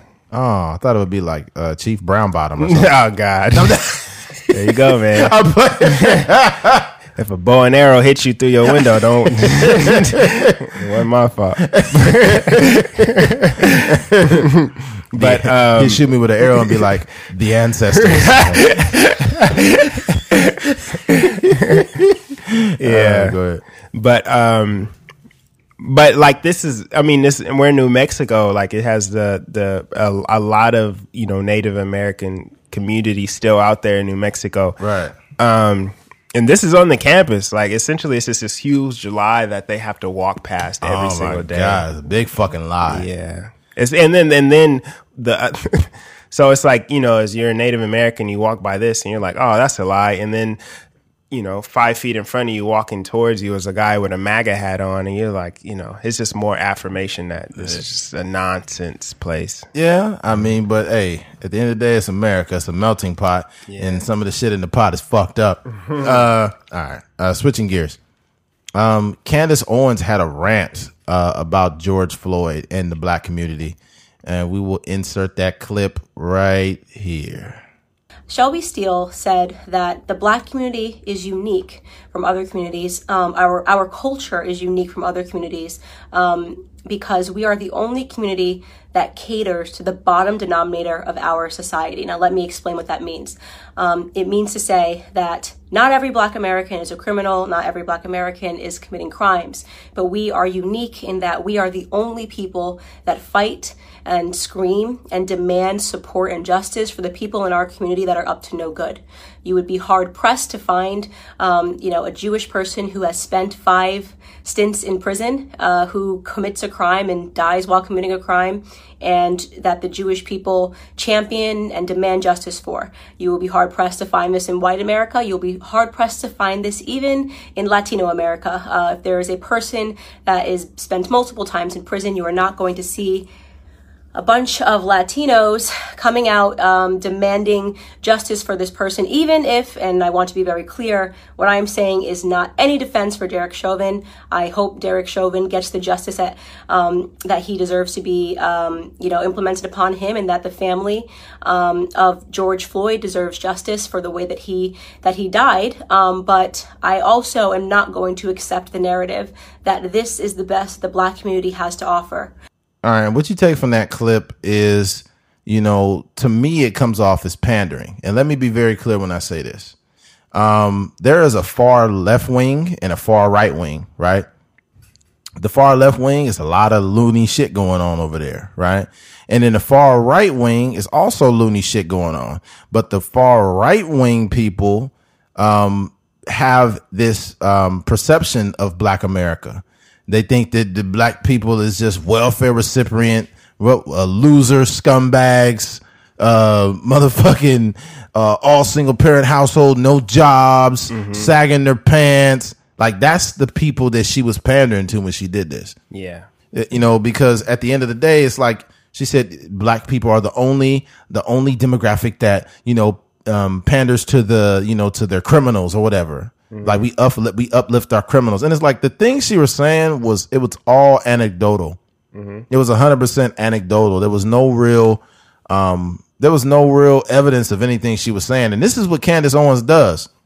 You know, she and she she made a statement before that was so just, it was so ridiculous. She stated that there was um, there's never been I've never had an issue with race in my life until all of a sudden Obama came into office and now we have issues with race. I'm thinking like, uh, do you not understand the history of America? And two, she's full of shit. This is why. In 2007, she accused uh, these white boys, it was four of them, uh, of racially harassing and threatening to kill her. Uh, Owens claimed the boys were the son of the then Stamford Mayor Dannel Malloy, uh, Connecticut's former governor, because of the NAACP Owens' family received a settlement of $37,500 from the Stamford Public Schools. So, Candace Owens, evidently there's been an issue with racism in your life because you received calls that were threatening and the NAACP bails your ass out. Yeah. Okay. The problem with the, with a lot of different pundits, political pundits on the right and the left, is they do everything to suck the asshole of that of of their of Fox News or MSNBC or CNN because it's politically correct to them when in actuality they're damaging they're damaging the communities that they supposedly represent. Supposedly, Candace Owens represents black people when she don't, because she tears black people down at every fucking stand she get. Yeah, she had that. She had that whole Blexit movement. Oh my god, black people to exit from the the Democratic Party. But yeah, it's just like black people should not only Democrat. I mean, uh, not only Democrat, uh, not only exit from the Democratic Party, but they should exit from any political party because it's a whole, just a whole bunch of racist it's a, it's people. A, it's a clusterfuck. Ima- uh, Imagine being a black person right now. You got to choose between Biden and Trump. That's yeah. how it feels to be black. It's pretty fucked up. You, yeah. You got one, you got one that really hasn't even acknowledged you. And then you got the other one telling you, you don't vote for me, you ain't black. And I'm like, yo. Yes. Really? Yeah, I'm not voting for you. So yo. black. Yo, hey, come on. And then we have one black president uh, out of 40 or 45 total. And you know, you you vote for Obama and they accuse you you only voted for Obama because he was black. Well, motherfucker, the last 44 presidents been white. Yeah. and I get one motherfucking What if I did? What if I did vote for Barack cuz he was black? Would yeah. I be shamed for that? First of all, like black I the the word I hate that sentiment, and it's kind of frustrated me just hearing it right now because I heard when pe- like people were saying that during when Barack Obama was right, uh, right, right, was, right. Yeah, but it, it it makes me so annoyed because that's what y'all did for you know forty four years plus eight. I mean forty four years times you know, two terms for, Right. with most of those presidents. So Right. don't ever tell me that I voted for somebody because it was black. And that is not, that's not, also not It's true. not accurate, Because no. Ben Carson was running for president. We wasn't messing with him. Yeah, we vote for his ass. Yeah, and it's been countless other, you know, black people that kind of threw their name in there. And we don't mess we don't mess with people just because they black. Because there's Right. a lot of black people out there that don't like us. Like Candace Owens. Yeah, So definitely. um but yeah, back to Candace Owens. Like she was just she's just so so annoying and it's a lot of like it's a lot of uh deep tra- traumatic experience in, in there, I feel like. And I Oh, you yeah. know, that's probably the one we heard about. Well, And I'm yeah. sure there was multiple other incidents, like when she was in elementary school, or she was in, you know, junior high and stuff that was going on that Oh, yeah. that led her to kind of feel the way she does about about our community. On ah. top of the fact that you know she she she graduates and you know was that in college uh, I know that happened in high school. in high school so that happened in high school and i don't know if she's a you know she's college educated or Yeah, whatever she is. Okay so she probably went to college and then she's probably just transforming into this this person. She probably wanted like the love of those people so bad that she Right. probably started to cater her thought processes to those kind of people. 100%. like if you know they they hate me now but maybe if i think like them if i if i align my my my ideals and my sentiments with them they'll probably like me more. The, the most dangerous thing about Candace Owens is the fact that she's reaffirming the beliefs in people that don't even like people that look like her. So you got to understand. Am I saying that Republicans are racist? No, I'm not saying that. But I'm saying there's a pocket of racists that are in the Republican Party. Yeah. Super far right people. Super far right. And those people are the ones that watch Fox News. Let me just crash all these things in together to make sense for you. There was another thing that came on on Fox News. And uh, here's the thing Fox News has apologized after airing a graphic showing the stock market data one week after the assassination of Martin Luther King, the death of George Floyd, and other events that caused civil unrest. The network said that the graphic should have never aired on television without full context. So Fox News aired there's no context this is no, yeah, it, it doesn't need to be. When black men get killed and assassinated, it showed that the market did better.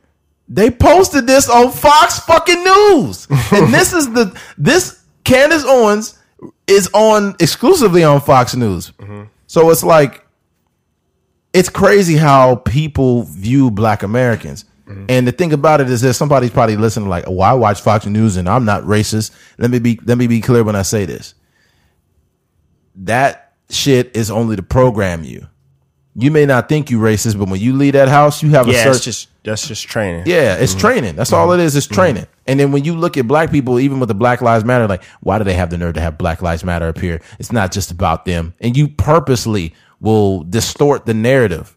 The only reason why Black Lives Matter exists is because, well, we feel like our lives did not fucking matter. You know what happens with those people too? Um, and you can catch it pretty fast. Uh-huh. Right. You know, when you're having a conversation with them. Any person that ever said, well, all lives matter, I know that it's just regurgitated information that they've heard A hundred from percent. a news channel or A hundred you know, percent.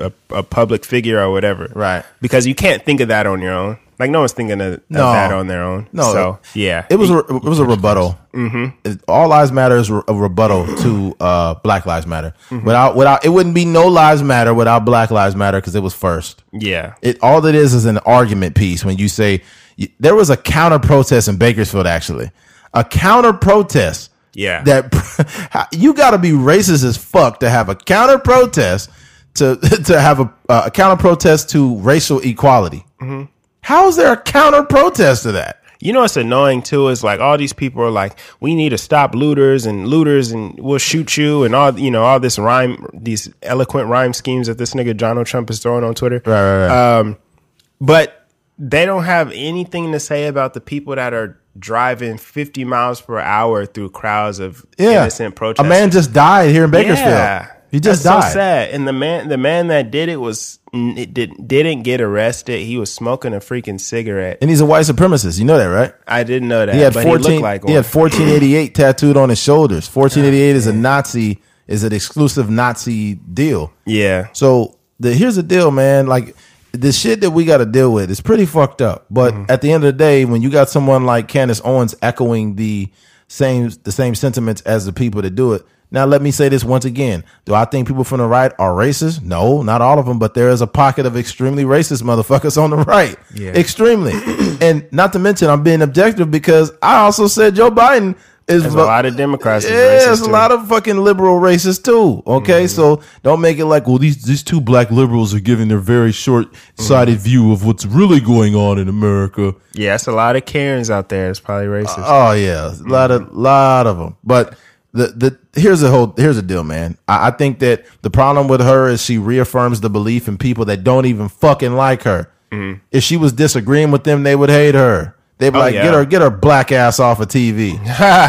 Yeah. And the thing about it is these people are incredibly wrong. And I mm-hmm. seen the comments when she was having a rant about George Floyd. There's a problem. You can't even be a victim when you black. When you die, they go say, Well, I mean, he was in the act of a crime. Well, the punishment, the punishment don't fit the crime, baby. Okay. because they, she said she, uh, something about he was on drugs. Yeah, you know, like, she pulled come the on. autopsy and stuff. What does that have to do? Why do you need to get killed because you're on drugs? Man, wh- when you're black, they will demonize you and you die. They will say, well, he smoked weed in the sixth grade or some shit. Yeah. They will find any fucked up shit to pull up about you to fit the narrative to dog you out. I guarantee you, God forbid, if I was ever in George Floyd's situation, I got a clean record. Nothing, I got nothing, right? I got nothing. So let's say that happened to me. I get shot for no reason by a cop, whatever the case. They will find something. Yeah, they they will say he, well, he lifted weights and, you know, there's a possibility he probably did steroids at one time and he may have been aggressive to the officer. yeah, They all will them dick pics he was sending on girls to girls on Snapchat, they're gonna pull them up. They're gonna pull all of my, and put all my dick pics on the fucking, fucking, uh, on, on the, on the news. You know, you know, it was another sentiment that um, I I didn't really like check people on, but I kind of like had to let them know. Mm-hmm.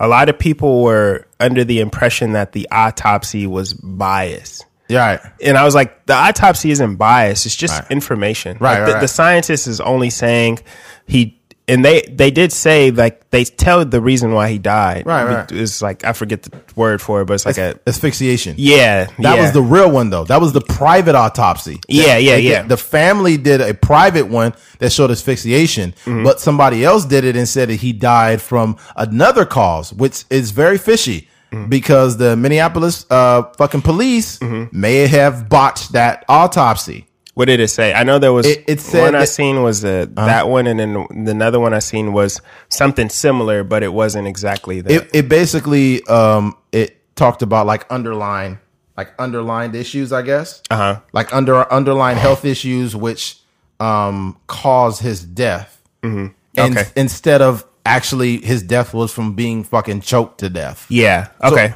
Yeah. Yeah. Well, I didn't see I, the only one I seen was a asphyxiation one.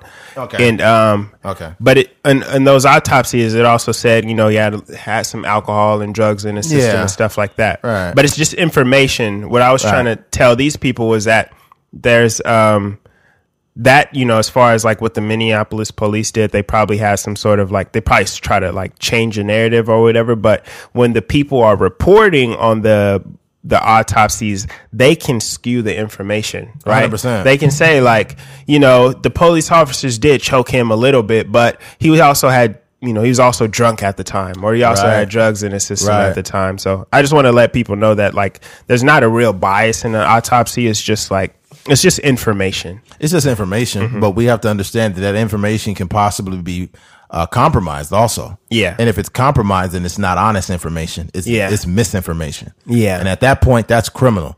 So if they find out there's any foul play with the information from the autopsy, then the family needs to seek uh, some type of charges against the Minneapolis police. They've also been defunded. Mm-hmm. So uh, the Minneapolis police have been defunded. Let me see. I think there was. I have an article about that. like 150 million or something like that. Yeah, I'm not sure how much it was like precisely, but I have it here. Where is it at? Oh, here it is right here. All right. A majority of Mi- Minneapolis uh, City Council announces support for dismantling police department. And it says, uh, City Council President Lisa Bender said, Our commitment is to end our toxic relationship with MPD and to end policing as we know it and recreate systems of public safety that actually keep us safe.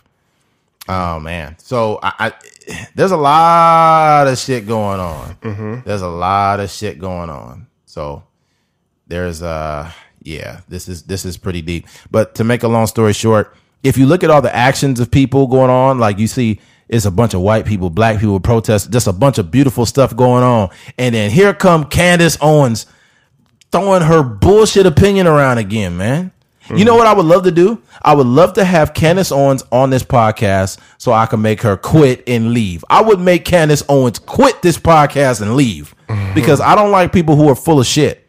I will allow you to talk. I won't talk over you. I will respect you, but I will hang you over here because you're full of shit. And I cannot stand people like. And the thing about it I really dislike about Candace Owens is she's really intelligent. Yeah. So you know she's not using her intelligence to put out a message that's consistent with what's going on, but instead she's doing the contrary to pander to people on the right that are pieces of shit. Yeah. You got to remember this is a news network that talked about how the how the market is after black men get assassinated. Why would that even be a stat on Fox News ever? Yeah, that's crazy. That is that is oh my god, this is egregious. you know, That sound crazy. man. Yeah, I man. can't even believe that. How can you how can you even put that up there? How could you even put that it's a real stat when black men get assassinated, the market does better. Imagine a, like a white supremacist watching that shit that's like, that's right, kill him, kill him. Stocks are going through the roof. Stocks Kill going these to the roof. Yeah. That's crazy. Should have threw a bomb at him. You know that, but uh, you know, back to Candace Owens. Um, one of the things that she said um, that annoyed me was what she was saying about like black people are the only ones that defend criminals. right, right. I was like, when I heard that, I was I instantly and first of all, like I didn't even finish watching that whole thing. Like, I think I think you and I both just like was listening to it and was just Too like, long of just- a fucking rant. Yeah, it just started to hurt my soul listening to all that nonsense. But um, but basically, like she's lying. You know, if you if you think about it, uh, there's a bunch of white people riding around with these blue lives matter flags. Just- and these people uh, we you know we'll get to i don't know if we're talking about it but Nah, we, there's local sheriffs here in bakersfield that have been tampering with evidence you know selling drugs sexually assaulting people. You know kamala harris did a uh, did an investigation on the kern county you know police Yeah. department and sheriff's department here.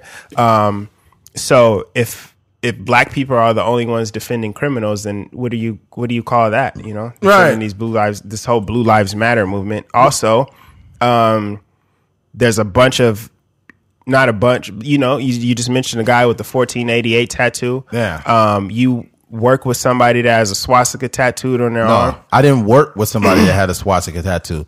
The person that had a swastika the swastika tattoo was the fucking owner of the company. And I'll I'll just name the company. It's not slander, it's the truth. It's a dude named Matt that works for fucking uh Pacific Tank Lines out there in Riverside. Motherfucker has a big ass swastika on his arm. Okay, this is not slander. So if he catches this, then I don't give a fuck. But, but it's crazy how you can live in a country and own a whole company with a bunch of people with a big ass swastika on your arm. Yeah, and not to mention that the Nazis try to kill every single Jew in the world. Right. You know, but we're black people are the only one defending criminals. Right. Um, it's ridiculous. Or you know, we just talked about the Confederate flag. Right. If it's not a if it's not a crime to go to war with your own country, I don't know what is. yeah, the, the fucking it, it's ridiculous, man. It's ridiculous the amount of of just I don't know the amount of shit that she misses on purpose to mm-hmm. pander to a group of people that hate blacks. Yeah. It is disgusting. Imagine a woman speaking up, talking about you know how terrible women are and what they what they don't do and this and that. Imagine how bad that would look and and against the feminist movement. Yeah. like talking about how, and I think Candace someone said something about it too, but it just looks like Candace was pandering to do it. Mm-hmm. I don't have any issue with nobody on the on the right wing. Nobody. I have no problem with none of them. My biggest issue is if you're not speaking your truth, like for real, then don't fucking talk. Mm-hmm. Because I know it's a lot of people that's on the left like that. You could tell like that at every stop they got something bad to say about Donald Trump, and it's forced. Yeah. And if, and and what happens is is when you t- when you make everything they said that on that podcast with Joe Rogan, which I thought was awesome. That when you find any small thing to say about Trump, when he does something big, nobody even considers considers it a big deal because all you've done was complain about the president the whole fucking time. Yeah.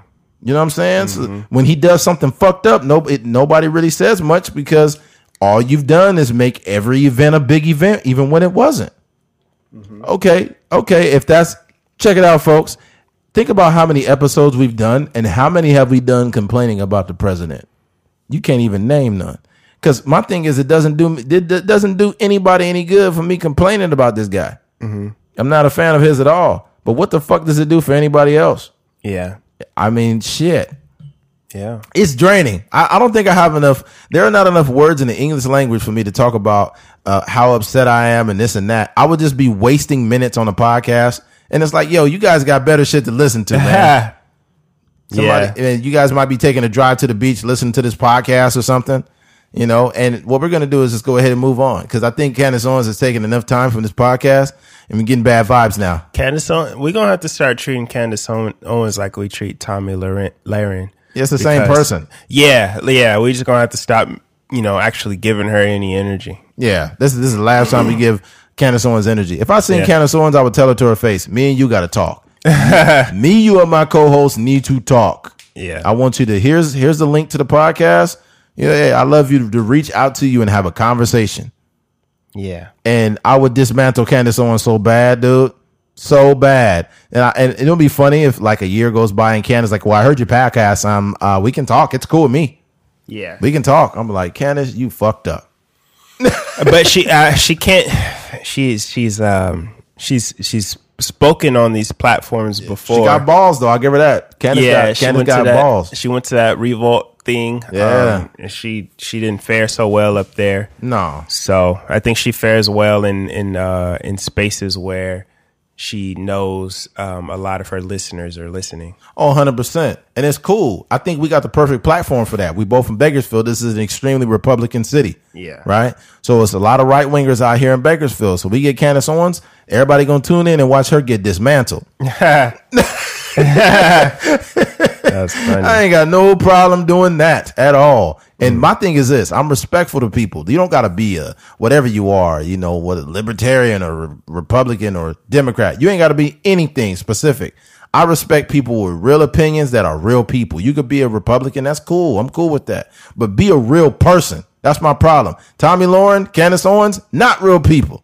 Okay. yeah Candace Owens remind me of the fries from In and Out. I just don't like them. Okay. That's You know, the problem. I don't like it, and it's so nasty. Yeah. it tastes like weird potato chips. Go ahead. I was I was just thinking about like the the tribalism of like politics. Right. It gets kind of annoying to me like when you when you driving by and you see like Kevin McCarthy for congressman in, in somebody's yard. It's just like like this guy is a human being. Like I don't Right. want no I don't want no another man's name as a Yeah. a picket sign in my yard. Not at all. Yeah. Yeah, R. Kelly running for mayor.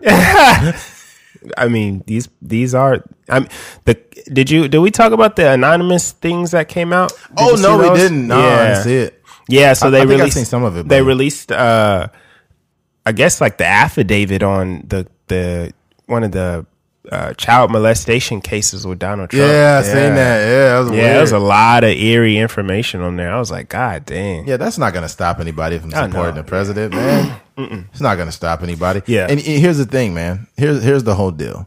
With me, I see all this shit, and I purposely don't say a lot about it. And the reason why I don't is because I want all whatever go whatever's supposed to go on will go on, and when it, once it transpires, then we'll have even more information. A lot of times, me and Keith purposely don't talk about stuff till we get enough information, and then we just drop the bomb on you.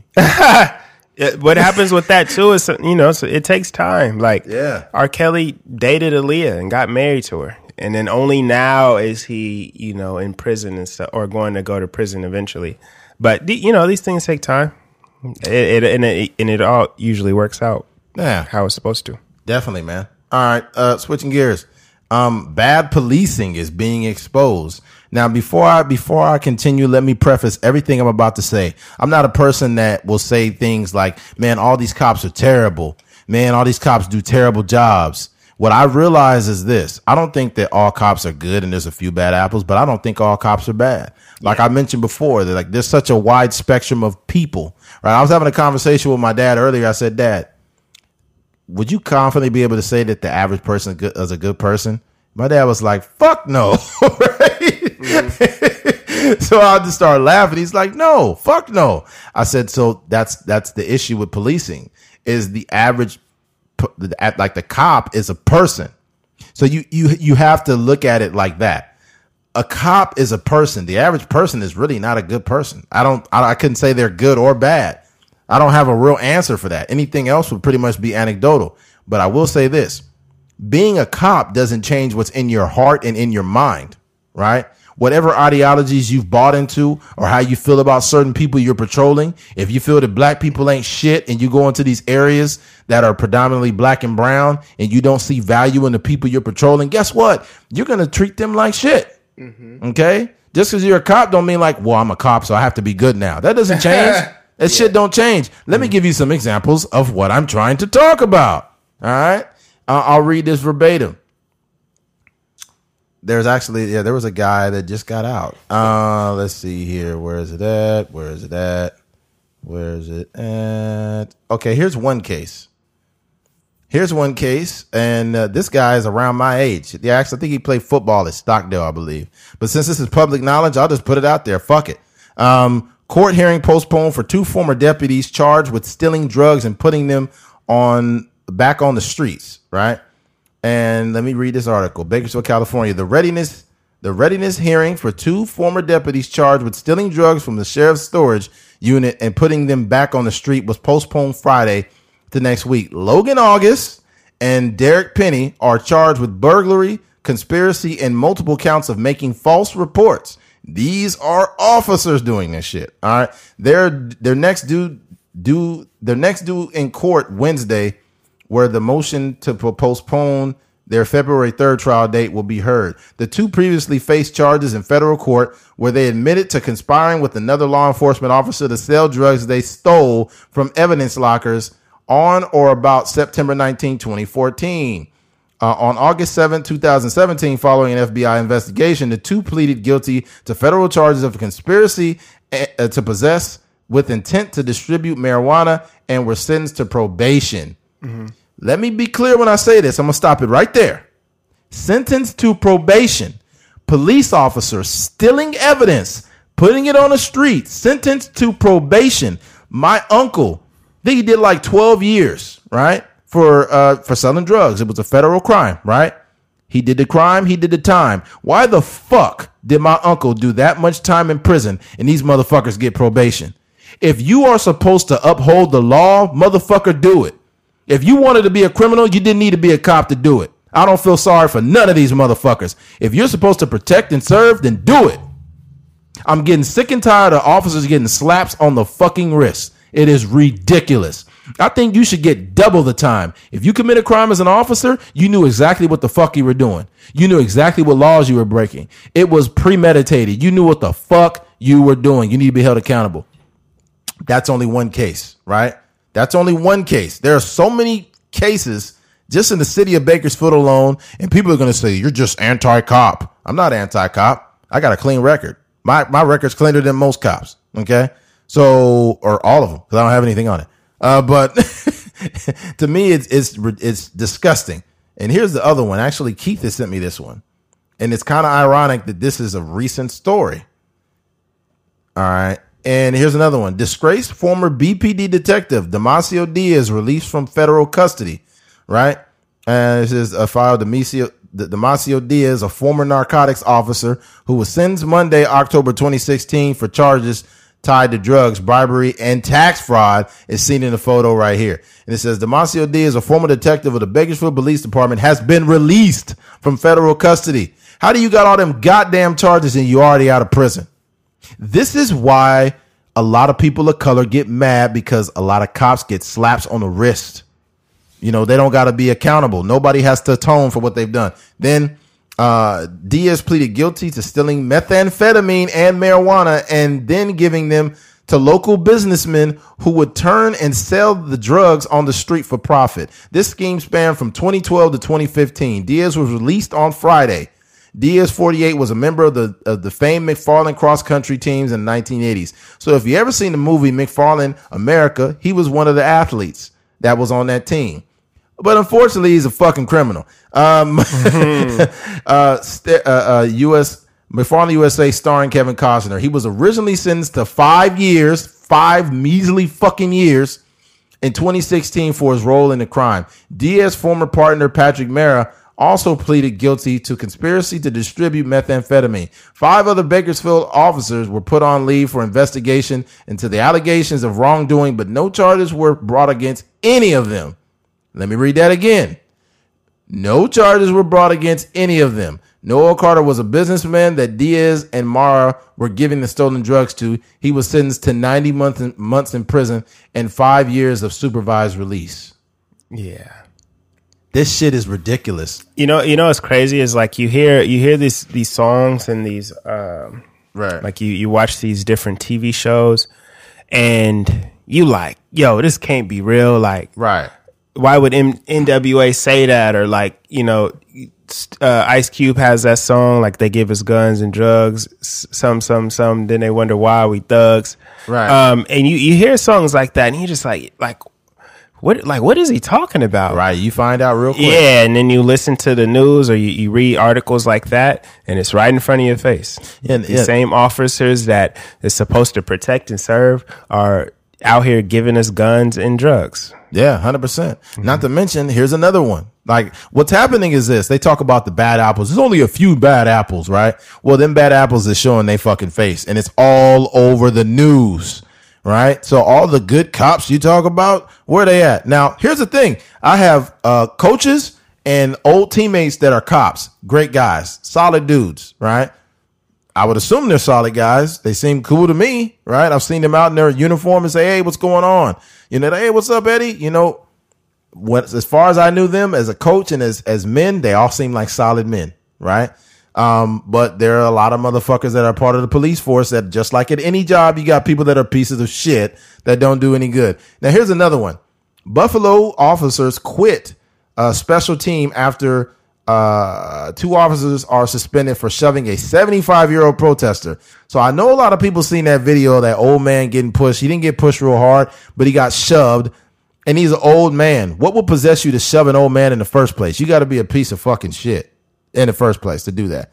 Um, 57 police officers in Buffalo. Let me say that again. 57 police officers in Buffalo in New York have resigned from the force the force's emergency response team following the suspension of two officers who are seen in the video pushing a 75 year old protester.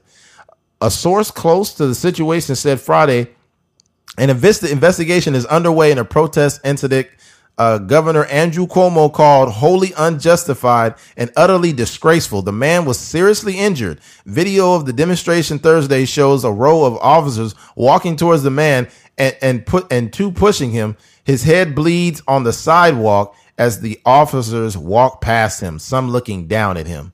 And what, what's not mentioned in this article is how one of the officers actually tried to help him, but the he uh, Pushed him away. the other uh, one of the officers grabbed him and pulled him back. Mm-hmm. And I'm like, yo, is that how that right there was a perfect uh, illustration of how a lot of departments don't get the bad apples out of the fucking way, yeah. right? So you don't want to have a fraternity of pieces of shit in your department, right? Because they ain't the only ones doing it. The shit that's happening in Bakersfield, if you think it's only stopping with a few officers, you are wrong. Yeah, it's across the board. It's across the board. You got to get these sorry motherfuckers out of here because these are the same people that's arresting people on the street and getting them locked up. But in actuality, they locking them up so they can steal their drugs and put them back on the street. Yeah. Oh, we didn't even talk about uh, Sheriff Youngblood. Oh yeah, that And guy. you know, it, we talked about it before. Where you know, last week when I was saying like I voted for him before, but I was kind of ignorant to the fact that he, um, you know, he made those statements about saying it's it's cheaper to shoot somebody than it is to to um to arrest them. right. Um, so he he released a statement, and you know, is is the cliche statements like, yeah, we, you know, we reviewed the tape and we seen that George Floyd died innocently, and he, you know, there was no reason for that officer to do that, and we review a lot of the incidents that go on here in Bakersfield, and all this, you know, these these this cookie cutter statements, and you could tell he was probably reading based off of something that he wrote or maybe a secretary wrote or maybe the whoever is the best writer in the in the room wrote. Um, but you know a lot of these people are coming out and making these kind of statements but at the same time um, there's no action behind anything that they're saying. Like if there was so much accountability in your office then why is a guy like you know what's his name Damacio uh, Yeah. or Diaz or whatever? Why is he getting out in three years, or why is the other person getting three months of probation? Yeah, Like one it- is well, well, he's with the sheriffs. The B, it was other one was with BPD. okay, yeah, but either way, they're getting slaps on the wrist for committing heinous crimes. You know what I mean? So Right. Yeah. Sheriff Youngblood was caught on tape. He said, uh, uh, employees union that it was better to finan- it was better financially to kill suspects than to cripple them. Yeah. And this is the release of this 12 year old recording comes as a union representation. Kern County's jailers is endorsing Youngblood's opponent in the upcoming election. Uh, yeah, that that's ridiculous. Youngblood was seeking the union's endorsement in 2006 when he posed the question: When a deputy shoots somebody, which way is better financially, to cripple them or kill them for the county? Kill them. he put kill them can be heard out of the out of view of the camera. Absolutely. Youngblood responds because if you cripple them, you have to take care of them for life, and that cost goes way up. And it's like, God damn, man. Mm-hmm. Like it's like at the end of the day, you gotta understand, is is he telling people to kill people? No. But is it is he telling them not to kill people? No. yeah, So yeah, yeah, That's a mm-hmm. problem. Yeah, and p- these pe- these are smart, intelligent people. Like we talked we talked about before, like the systematic oppression that you know that is uh is upon us right now, as far as you know minorities in the black community. These are genius ideas. You know what I Right, mean? right, Redlining and Oh, yeah. you know like just the different uh the housing discrimination and all these things are intricate things in order to keep a certain people where they are at you know there's no room for progress for us because of because of the um these genius systems that these people are put together Right. so you got to think people like sheriff youngblood um, these are the people putting these things together, so they're very careful with their Yeah. words. Oh, yeah. and they're they're they're walking this line of like racism, but not racist, and like like we don't want them here, but we kind of do want them here. So it's just like don't don't put anything past any of these people, like these 100%. Youngblood, Trump, Candace Owens, Tomi Lahren. These are the same kind of people, and they are very um, their their uh, semantics is extremely important for Oh these yeah, people. it's a lot of purely semantics. But what we have to do is, is because you know you you grouped all these people together. Most of them being conservative, they will think that you are you know avid, uh, super left wing, just making right wing people look bad. Um, we've also mentioned numerous times Joe Biden, Biden. Hillary Clinton. These are these type of people. Hot sauce. Yeah, hot sauce. You know, pandering to black people for votes and shit. Yeah, we are fully aware of what's going on in the left. Yeah. yeah. they are fully aware of the bullshit going on over there. Okay. But yeah, to make a long story short, man, um, there's a lot of horrible policing going on. People say, well, you don't know their job. You don't know what they're doing. No, I do not know what they're doing. But what I can state is it is a very fucking serious job. And if you got people in there that are bad apples, then you know you got a whole lot more of these bad motherfuckers. And you, and all they are are people at the end of the day. They are people. And uh, a badge and a gun will never change what's in a person's mind or in his heart ever. Period. All right, switching gears. That's real. Um, the NFL admits to being wrong. Okay, uh, Kind of. ki- yeah, kind of right. Basically saying we're wrong for not. Uh, uh, J- uh, Roger Goodell stated that he, you know, was wrong for not uh, backing. Bel- yeah, listening to players, listening to players. yeah. it was so convenient, Mister Roger Goodell. So convenient that you watched the whole landscape of the world change before you could come to this conclusion. But what basically happened is, is Roger Goodell fell victim to to the social pressures right? What he's watching is he's watching Amazon saying we stand in solidarity with, you know, our black community, Black Lives Matter. He's watching, you know, uh, a Bank of America donate a billion dollars to, uh, uh, social inequality and injustice and stuff. Then he's seeing all these other Disney Plus saying we, we stand in solidarity with our black community. You seeing all these different people saying we stand in solidarity with black people and you realize that you did not stand in solidarity with black people when you had the very first chance to fucking do it. Mm-hmm. Okay. You were first in line. You had four years to see this going on. And what you did is you figured, oh, it's bad for business, man. So what we'll do is we're going to come up with these other, you know, these other foundations for black people and donate them some money, but we can't let Kaepernick back in because it might affect our bottom line. When in actuality, what happened is, is Kaepernick was four years ahead of your dumb ass. Okay. Mm-hmm. Now you look horrible for not having Kaepernick in, and you've made an apology to, to to you know the players in the NFL when in actuality you owe a huge apology to Colin Kaepernick. You need to say his name. If you don't say his name, that shows that you have no integrity as a man. Yeah, that whole statement was, was walking around Colin Kaepernick. 100%. Because it it was it was some it was some NFL players. It was a few of them. Oh, yeah. But it wasn't a, it wasn't a, a lot like the way he made it seem. It was Right. really Colin Kaepernick, um, Eric Reid, and a few other people. But what what I'm curious to know is how do you think the NFL would have handled a Donald Sterling situation? Oh man, Because to me, to me, to me, the way that they moved, it felt like because the NFL took.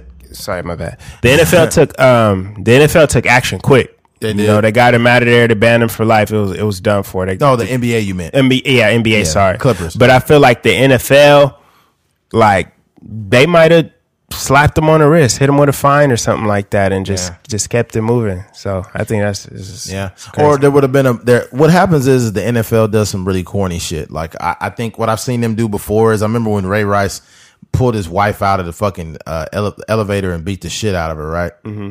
And everybody's like, "Oh my god!" Then the NFL came out with a, uh commercial that says, um, "You should never hit a woman," and it shows like Eli, like a slide, a whole bunch of slides of different NFL players. Never, never, never, never hit a woman. But I think that's actually a horrible commercial to have, and this is why. No, you shouldn't hit women, but domestic violence is not just a man hitting woman issue. Yeah. Domestic violence is a, is domestic violence. You could say the NFL we don't support domestic violence. You should never hit a person because what happens is is now it looks like you're pandering. You're pandering to make it look socially acceptable. When in actuality, you don't give a fuck that these players beat their girlfriends. You don't give a fuck that they out here drunk and on coke. You don't give a fuck. As long as they could get catch uh, touchdowns and run the ball, you don't give a fuck. Yeah. Because wh- why is it that you allow all these players to infiltrate the system and get in trouble, be get DUIs and all It's only when they shit? s- it's only when they see uh when we see something visually when something goes viral on Right. Twitter or TMZ drops something that it's a problem. Because outside of that, they be sweeping a lot of stuff under the rug just Oh, to yeah. protect that shield that they have. Oh, 100%. Like Michael Irvin used to do some wild shit. And, and I remember one time they showed, my dad pointed it out and he was right, actually. It showed, uh, uh, uh, Jerry Jones showing up to court for Michael Irvin and he had like a silver briefcase, right? And I'm thinking like, yeah, there's a lot of money in that fucking briefcase. and then he, after he, he left the courtroom without the briefcase Yeah, and then Michael Irvin was free. That's I'm crazy. like, you that- think about Aaron Hernandez also. Yeah. I mean, he he didn't get out of the NFL until He got busted for he had- murder. yeah, until he had to go to prison. Yeah. He had problems before that. Yeah. Oh yeah. In college, that it's just a, it's a whole system that they got, Yeah. and They got the know, best lawyers. Oh yeah, yeah. So they they're trying to protect they're trying to protect themselves above anything. Trying to pr- and they don't their- they don't care. You know that statement he said. It just and it just his passion. You don't even see no passion in his voice. No. It's just a statement he's reading, and he also s- looks like he's in some random apartment here in Bakersfield. Yeah, yeah. Uh, first of all, they're not just protecting themselves, uh, college, these institutions, they're protecting their assets. Yeah. They, they look at a player as an asset because without that player on the field, they're not going to get as many people in the stands probably, and they have a less chance of winning games. Mm-hmm. So they want to make sure, even if this kid's a piece of shit, they want to make sure he's protected so they can keep winning games. They don't give a fuck. You know, you know what the difference between like the NFL is and the NBA. What's I, that? I think LeBron James is the best player in NFL. I mean, in the NBA, Uh-huh. and he's very vocal. You know, he, you you can't shut him up because he runs the league. Yeah, he sells does. the most shoes. He's on every commercial. He, Right. you know, yes, you know, he's you know soon to be billionaire. Um, and he can say what he wants to. Like, can't nobody, can't nobody tell LeBron James anything. When you think about the NFL, the best player, which is probably always going to be like and it's not really because it's so many different positions, so you can't say it specifically. But the best player is generally like a quarterback, right? A guy like Right. an Aaron Rodgers, a Right, Tom right. Brady, and these are all like part of the good old boys, really. Yeah. So, um, and they don't have their voice reach. If Tom Brady came out and said something, like his voice would reach so far, Oh, just yeah, because he's the you know he's the he's the guy in the NFL. Oh, he's yeah. the face of the NFL. Oh, yeah. But he's you know he's a he plays golf with Trump and all these different things. So Mm-hmm. you know we don't we just don't have the luxury. Like if Colin Kaepernick was he the said he used to. I don't know if he still does. yeah, I doubt he plays anymore just because Yeah. he's he's in office and stuff. Yeah, he but we out of everything. Though. yeah, yeah, yeah. Um, at least publicly. But Yeah, true. if Colin Kaepernick was like the Tom Brady, his voice would reach so much further. And that's like the thing that hurts me the most is because it's like you said, like it's just an asset. When people realize that Colin Kaepernick wasn't putting up the stats that he was when he was on his Super Bowl run, they got him out of there quick. So Yeah. Um, I, I will say this though too, man. Um, to me, it just it's just it's unfortunate that everything has to bounce off of how can this financially hurt me or how can it help me. And at the end of the day, I think it's more of a moral issue, not like a business issue. yeah. And it's like, yo, like you had so many chances at doing something. And then now what's going to happen is there's going to be open invitations. There's going to be teams trying to get Colin Kaepernick now, but I just think Colin's not going to be interested in playing football anymore. And I don't think he should play personally. Cause I mean, he, all this time he's been more, he's been better than most of the quarterbacks in the NFL. A lot of these guys have been garbage and Colin Kaepernick could have been starting somewhere mm-hmm. or at least a backup for Christ's sake. Mm-hmm. And he got no shot at it. And I think was he 33, 32? Can't remember. I'm not sure. He's one of those. But I just don't think it's in his best interest to play anymore. I mean, you, you don't need to bang yourself up and hit people when you've done when you're doing that much more. What you're doing means so much more than football. You know? It's it's ridiculous.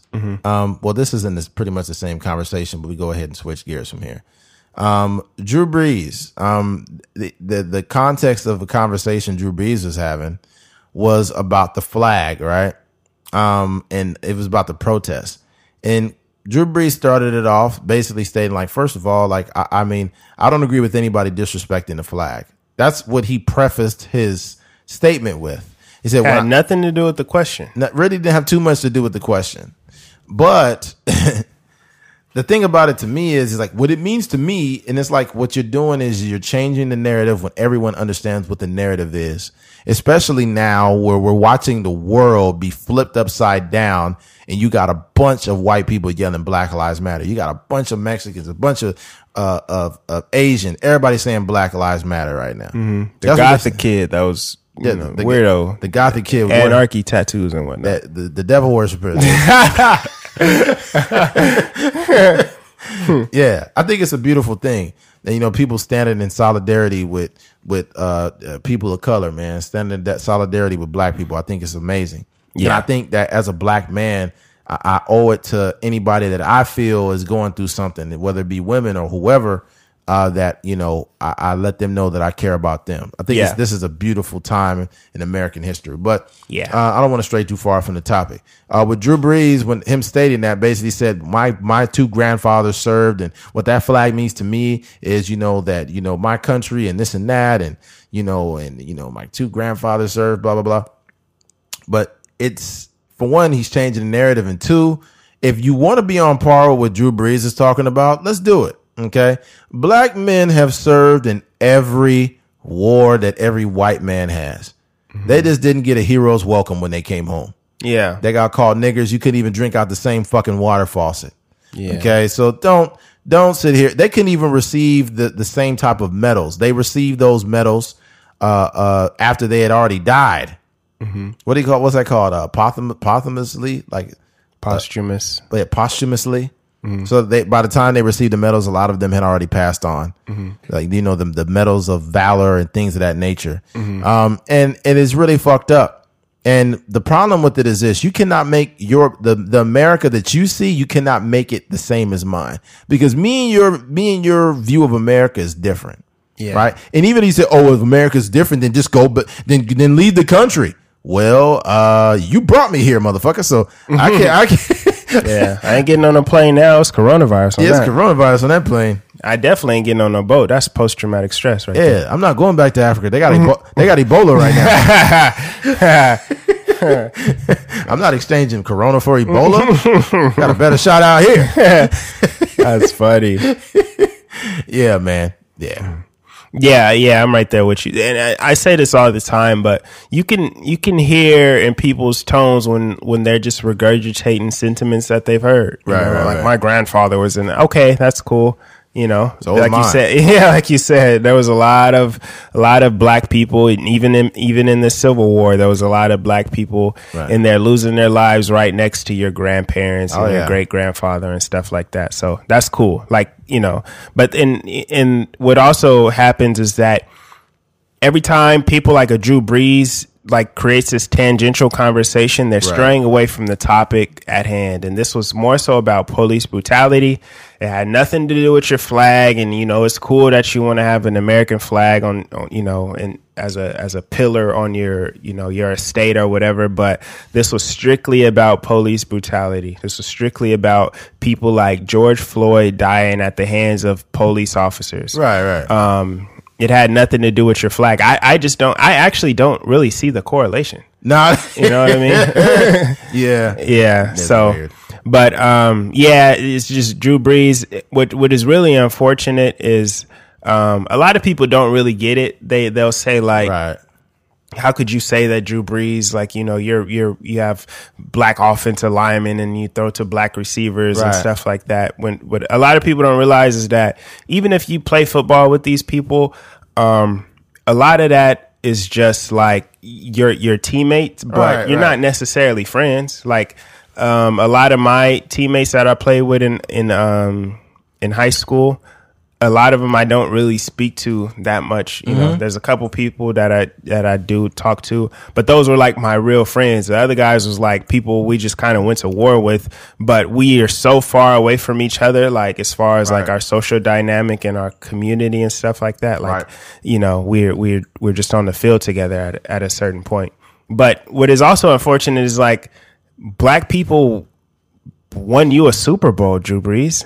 Like, how could you not like be more appreciative of what they've done for you in, in your in your NFL career? Two words: tone deaf. Yeah, Yeah, to Drew Brees is extremely tone deaf, and a lot of and a lot of people, especially in America, and this is no shot at white people specifically, but it kind of is because a lot of y'all been tone deaf about the history of this country, mm-hmm. and it's not to say you racist or none of that. It's the fact that you tone deaf, and the fact that you don't acknowledge what other people have been through, because you have this assumption of how great America is when America does not mean the same thing for everyone right? Imagine this. Let me give you a brief example. He talked about his grandfather's fought in the war, his great grandfather and them. But imagine this.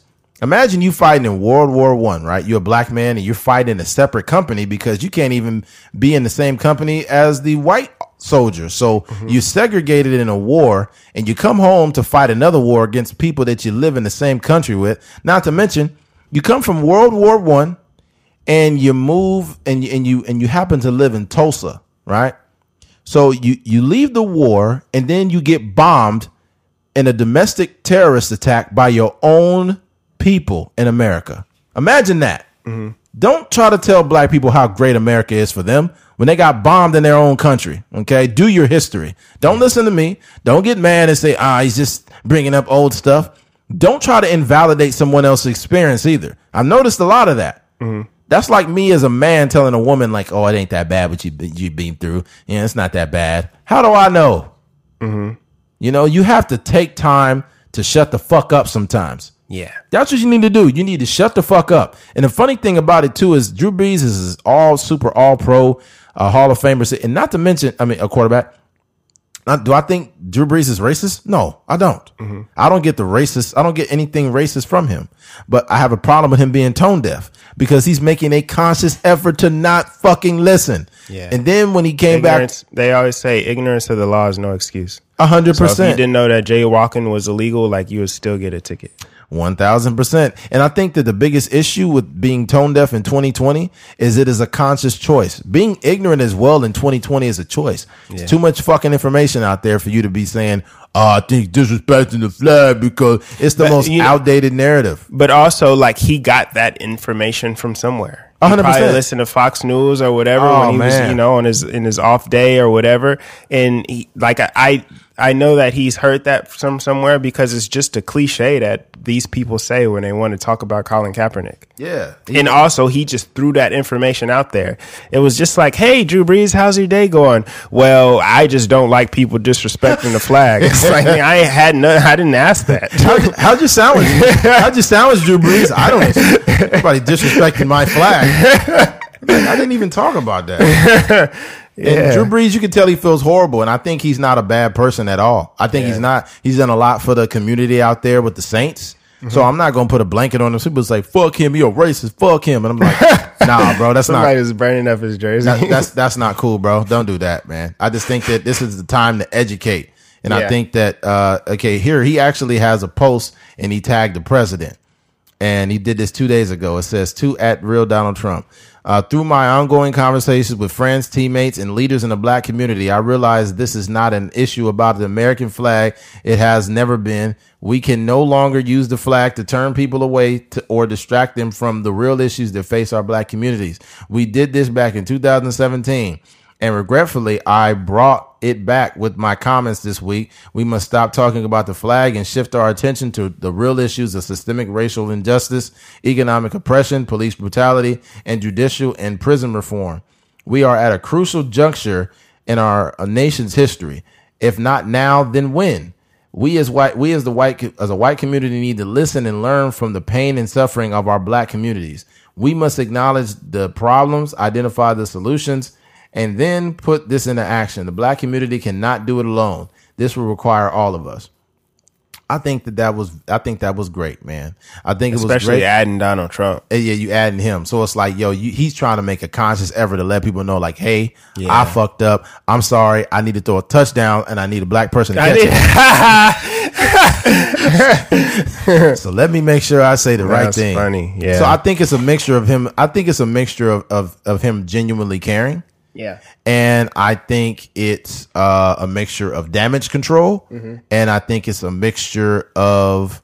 Uh, man, I should have watched my mouth when I said it the first yeah, time. yeah. So- we, got- we got it. We got it. But you know, with that, we have to allow people room to grow. You know, Right. We've been on this podcast and we've said things that we've we've been able to uh, correct. You know, we've corrected some of our sins or like admitted to some of our sins that we've we've done. So we got to allow people like um, Drew Brees room to to to uh, to uh, correct some of the the the things that he said. right? 100 percent, man. My thing is, is I don't like holding people to one idea. I'm not gonna look at Drew Brees when he puts that jersey on and be like, "Look at this fucking racist." Like that's that's not how I get down. I think that you should never, if anybody makes an an honest uh, uh stride forward to try to you know to help a situation, because everybody was pissed off. All his teammates was pissed off. Emmanuel Sanders was pissed off. My, uh, Michael Thomas, all of them was just like, wow, you know, really upset. LeBron James weighed in on it. And it was just like, man. And, you know, here to add uh, a little bit of context to it, too, as well. Uh, Fox News, uh, Laura Ingraham. Um, wow. Uh, uh, Fox News, Laura Ingraham had told LeBron James to shut up and dribble years ago when he made a comment about the current administration. And then when Drew Brees and basically, basically told him to shut up and dribble because he was an athlete, basically, and that's what he's good at. Yeah. To stick to sports. Um, and then when Drew Brees made the comments, he said, "Well, he's human. He has an opinion. It's fine."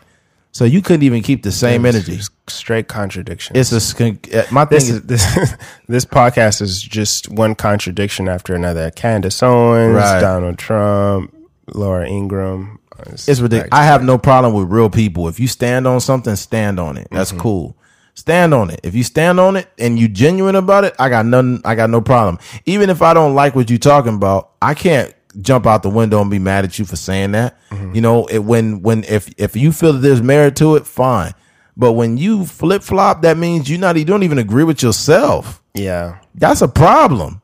That there's there's so many inadequacies with what you're doing. You know, you need to stop it. Um, my advice to Drew Brees is you've done an amazing job your whole career with um, knowing the endless nuances of your offense. You know where people are supposed to line up, or what the snap count is. You did an amazing job going through drills. You do an amazing job calling plays, and since you do all those things right, this proved that your true feelings came out when you responded. Yeah. You know That's what I'm saying? sucks it was the whole conscious, situation. Yeah, and and especially the city that he plays football in. right? I'm in this, yeah. So it's just like, is like he just brought that city so much joy, and I know Yeah, it 100%. crushed a lot of black people in New Orleans Oh, to yeah. see like their quarter, their quarterback of their team would say something like that. Yeah. Mm-hmm. Yeah, I think what you have to understand is this: it's it's not the fact that you need to pander to black people. You don't need to pander to black people and feel the way they feel off the top when something happens. But what you need to do is not invalidate other people's experiences. That's what you don't do. That's real dumb. What he could have said is this: if it was brought up, he could say, "Hey, I understand a lot of people have a way that they feel about you know the national anthem, and I respect them and I support them." and then just shut the fuck up. Yeah. You would have never had a problem if you said that, even if you did not agree with what people were doing in regards to the protests uh, and not standing for the uh, the national anthem. You could have said, "Look, I support." Their right to do that as an American citizen, and that's where I stand. And I really don't want to speak much more about it. Boom. Then you get. Then nobody can say nothing about you. Yeah, not saying nothing is very powerful. It's called the Fifth Amendment. Yeah, you can. You can yeah, you could. Yeah, you could get yourself out of a lot of stick, a lot of sticky situations by just not saying nothing. I plead the fifth, four, five, fifth. Remember that shit? Mm-hmm. Yeah. All right. Uh, switching gears. This is, uh, this is the last one here. Um, not speaking up doesn't mean you're not trying to change the world. And, and let me add some context to that. Um, basically, there's a lot of people posting the black box on Instagram. There's a lot of people posting have the Black Lives Matter. There's a lot of people posting a lot of stuff with the protests, going to protests, all of that. And let me be let me be very clear when I say this. If you're not a person that speaks up about everything, I don't expect you to speak up about this. You know, some people talk about, you know, they always posting about, you know, certain, uh, you know, it'd be like whether it's LGBT or they talking about, you know, PETA or global warming. They talk about all these different issues and concerns. And then if you consciously don't say nothing about this, then now I got to hold you accountable because you're the type of person that talks about everything and you got nothing to say about this. Then I'm like, uh, yeah, you kind of fishy. But if you're a person that that's not how you get down, you know, if you feel like you could do change in this world just by being a kind and genuine person and caring about people, that's all the fuck you need to do. Yeah. You know, like I mentioned earlier, people posting that black box on on Instagram, that was another level of like virtue signaling. They probably felt like, yeah, I posted the black box. Now all the black people will love me now. You know, and it's like, um, if it's not genuine, you shouldn't be doing it. Yeah. Yeah. Yeah. Yeah. Yeah. Yeah. Yeah. Don't do it. Yeah, yeah, I'm right there. I think that we there's um because what happens is we as a community we're putting a lot of pressure on these people to Right. just say anything, Right. And then it comes off as disingenuous, you know. And you know, for me myself, like I don't speak on every you know issue that's going on in the world because part of it is like, and it, it may sound a little harsh, but like I just don't care about every single issue that humans are dealing with. Like you almost can't because you'll you know you'll lose your mind trying to you know figure out what's going on in the middle east and then what's going on in africa and then the penguins are dying and the polar bears are you know they can't find any food and you know the freaking bees and murder bees and it's like it's, it's just too much like you i feel like as a human being you pick like four or five issues that you genuinely care about and then you just go hard on those Right. so like I can understand why there's some people out there that are just like I just this this I don't really have a um I don't really have a dog in the fight, so I'm gonna just kind of sit this one out, and then I can respect you. But like you said, if you're that kind of person that's like every every situation that comes out, R. Kelly, you you know, you stop listening to R. Kelly, you stop watching the Cosby show, you want Chris Brown to be canceled, and then when this issue arises with George Floyd, you just silent or you posting selfies. I'm like, nah, I don't, I don't, I, I can't let Yeah. that fly. What what did annoy me though, like there there that that um was it that Tuesday they did like the blackout on Tuesday. Uh, I can't remember. I think so. Yeah, I think it was it was Tuesday. But what I what I had seen was there was some people, and these are black people, and like you know, it kind of bothered me that some people was just living a regular life.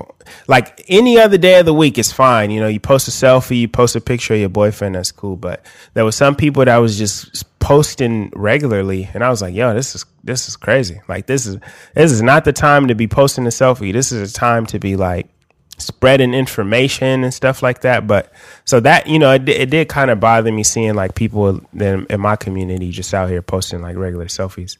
But like you don't have to, you know, you could do whatever you want to. But I'm just telling you how I feel about that situation. Yeah, man. Uh, yeah, I, I just think at the end of the day, there was a, a buddy of ours. Uh, shout out to to Blake, man, Blake Reed. Um, uh, he basically was like, you know, he had some concerns. You know, people saying things like, "If you ain't posting this or blackout page, you you ain't shit" or whatever like Yeah. that. And he was feeling kind of fucked up. Like, man, it's like he's like, I'm, I do? yeah, I'm not a person that mm-hmm. really is like always thrust myself into things. And I was like, look, man, if if it's on your heart to do it, then cool. But if it's not, don't do it because Yeah. it's not genuine. Yeah. you know what I'm saying? He's like, that was re- that was refreshing to hear that. You Yeah. know, and my thing is, is I don't think it's cool, like as whether it's the black community or whoever it is, to chastise people that don't like come out and say, oh, you know, you know, they don't come out in the droves and support you the way that you think they should. Mm-hmm. I think that any support should be organic. It should never be uh like uh, solicited. Yeah. Like for example, when people talk about this podcast and they say, "Man, you guys are great. I love your podcast." I say, "Man, I appreciate it." And you know why I like it when they say that? Is because it's organic. I didn't say, "Hey, man, hey, hey, hey, do you like listening to the podcast? You think it's cool?" Mm-hmm. I don't do that because it's not coming from a genuine place. Yeah. So why would I expect anybody else to just you know be doing that when it's probably not genuine? Yeah. Yeah. I mean, for me, I didn't post that little I didn't either. square. And me and Keith both black. Both of us did, both of us did not post that black square. yeah, and and what I want people to know is that I do more work than you do for our community. Like we Right. we did, you know, our platform is this podcast in in art. So this is you know this is what I do. Like if I'm shooting a short film, if I'm shooting uh you know like music, if I'm making you know a song, or if I'm doing this podcast, all of that stuff is to in the attempt to uplift our community. And even in my normal conversations, like me and Eddie are always talking about like the best thing that we can do for our community on a person to person level is like to grow our net worth.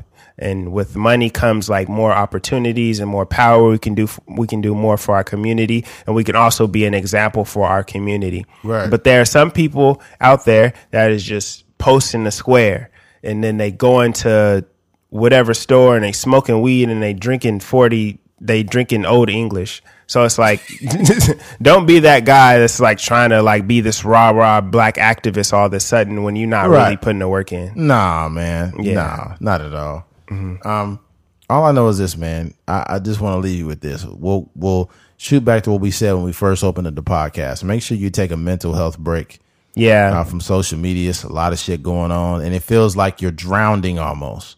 Yeah. like you feel like you're, you know, you're so, you're submerged in everything that's going on, and you're gonna need you're gonna need to take some time uh, to yourself. You, you um, there's people getting in all these arguments on social media. You got all this shit going Yeah. on, and it it ain't helping you, man. Because this shit ain't gonna stop. It's gonna be going on for quite some time, and you need to you got to focus on your life, man. Yeah, I know for me, like, uh, I was in my office like late one night. It was the other day. It was probably like, I probably left there like midnight or like one in the morning. And you hearing all the protests and stuff going around, people walking by chanting and stuff, um, which is cool. But I know when I left, I, I normally I'm a little bit stressed around police officers, but like just the current times and stuff like that, and people getting shot with freaking rubber bullets and stuff like that. I, I've just been a little bit more on edge. So, um, you know, I've just been trying to do little things in order to kind of keep myself in check. Like I went to church today just to kind of ease my mind, but um, I literally like made like certain. I just almost went out of my way in order to like avoid police officers. Just because like they have you know certain curfews going around in different cities and stuff and i just didn't want to like almost out of fear. Like i you know like you almost like when you see a when you used to see a bully in the hallway and you would walk the other way just to you know just to avoid the bully. But that's kind of how i felt when i was driving home and it's i it's like two turns in in order to get to my house from my office but like I went a completely different way and hit a couple back streets just to avoid the police. So I think, um, you know, for everybody out there, like, you know, just try to find like happy spaces to be in. And like I said, get off of social media for a little bit. Um, just try to try to find some positivity in the in these trying times. Um, yeah, like watch a you know watch a movie that can bring you some joy because it's a lot of stuff. Like it's it's hard to take in all of this information you know especially like even the last podcast i'm i'm almost glad this podcast was a little bit more lighthearted Right. because last week was like it was tr- it was rough bruh. like a lot of that Last know. week was like the equivalent of like when you hear that really that daunting like doom so- sound in like a horror movie, like dun dun dun dun. yeah yeah yeah yeah, man. Well, looks like that's the end of it, man. Um, we appreciate you taking time to listen to this long podcast. How long was this one, man? it was two hours and 22 minutes Okay, yeah. We i have a quick question though uh as far as like this this policing thing Uh-huh. like do you think we need police officers Of course we do. We need police officers so we don't have fucking anarchy in the street. yeah We need police officers for sure, but the thing about it is we need good police officers. It's a job that you can't you can't you don't want to compromise um, the department by having pieces of shit in there. You got to get them out. But do we need police officers? Of course we do. Um, there's some people that say we don't need the cops at all, man. All we need is security. No, we need somebody that can legally uh, handle the situation when when it needs to be handled. So am I anti-police? No. And if you thought I was, I feel bad for you. We need the fucking cops. I'm a tax-paying I'm a tax-paying American citizen, and if you fucking shit up, I'm gonna call the cops on you. Bottom line. Yeah. I'm still pondering the idea. I need to do like more like research because at a certain point in time there was no such thing as police officers. So I'm just like I want to do like more research. So I I don't really have an answer for that. Um but I do know in my day-to-day life like I rarely use the police. Like they don't Right. They don't really affect my You life. don't. You don't, but how many stupid people exist in this world that need you need the cops to get away from stupid people? Yeah, that's true. But I'm just saying, like, you know, I I don't I can't really remember a time where I've called the police. Um, so that's just like my personal experience. So I just want to know. I just want to like do like more research as to like different communities or like what we were doing as a as a country before there were police officers. so I'm just Mm, you. curious. Yeah. Man, I man, I, I've been wanting to call the police on a couple people, but like, hey, excuse me, uh, this motherfucker's cock blocking me. Over here. me and I was gonna hook up with this chick, and this motherfucker came out of nowhere trying to block Yeah. this. You know, I mean, that police officer is probably already in that girl's DMs because you know them. It's nasty out here. some officer big cock. They was. did you see? They were like, it said something like offering like two hundred dollars to like quiet people about sexual assault allegations and Ah, stuff. no, I didn't see that. Yeah, that was like part of the um the the investigation that Kamala Harris did Wow. on, on the BPD. Yeah, I forget the word they used. It was such a great word that they Wow. they used to uh describe the amount of money. Wow. But it was so, it was like it was it was chump change. Wow, you must be. Oh wow, whatever. Well, uh, we thank you for listening to episode one fifteen. Thank you for listening to a Trucker's Mind podcast. I'm Eddie McGee. Boy K Fings. of here. Peace.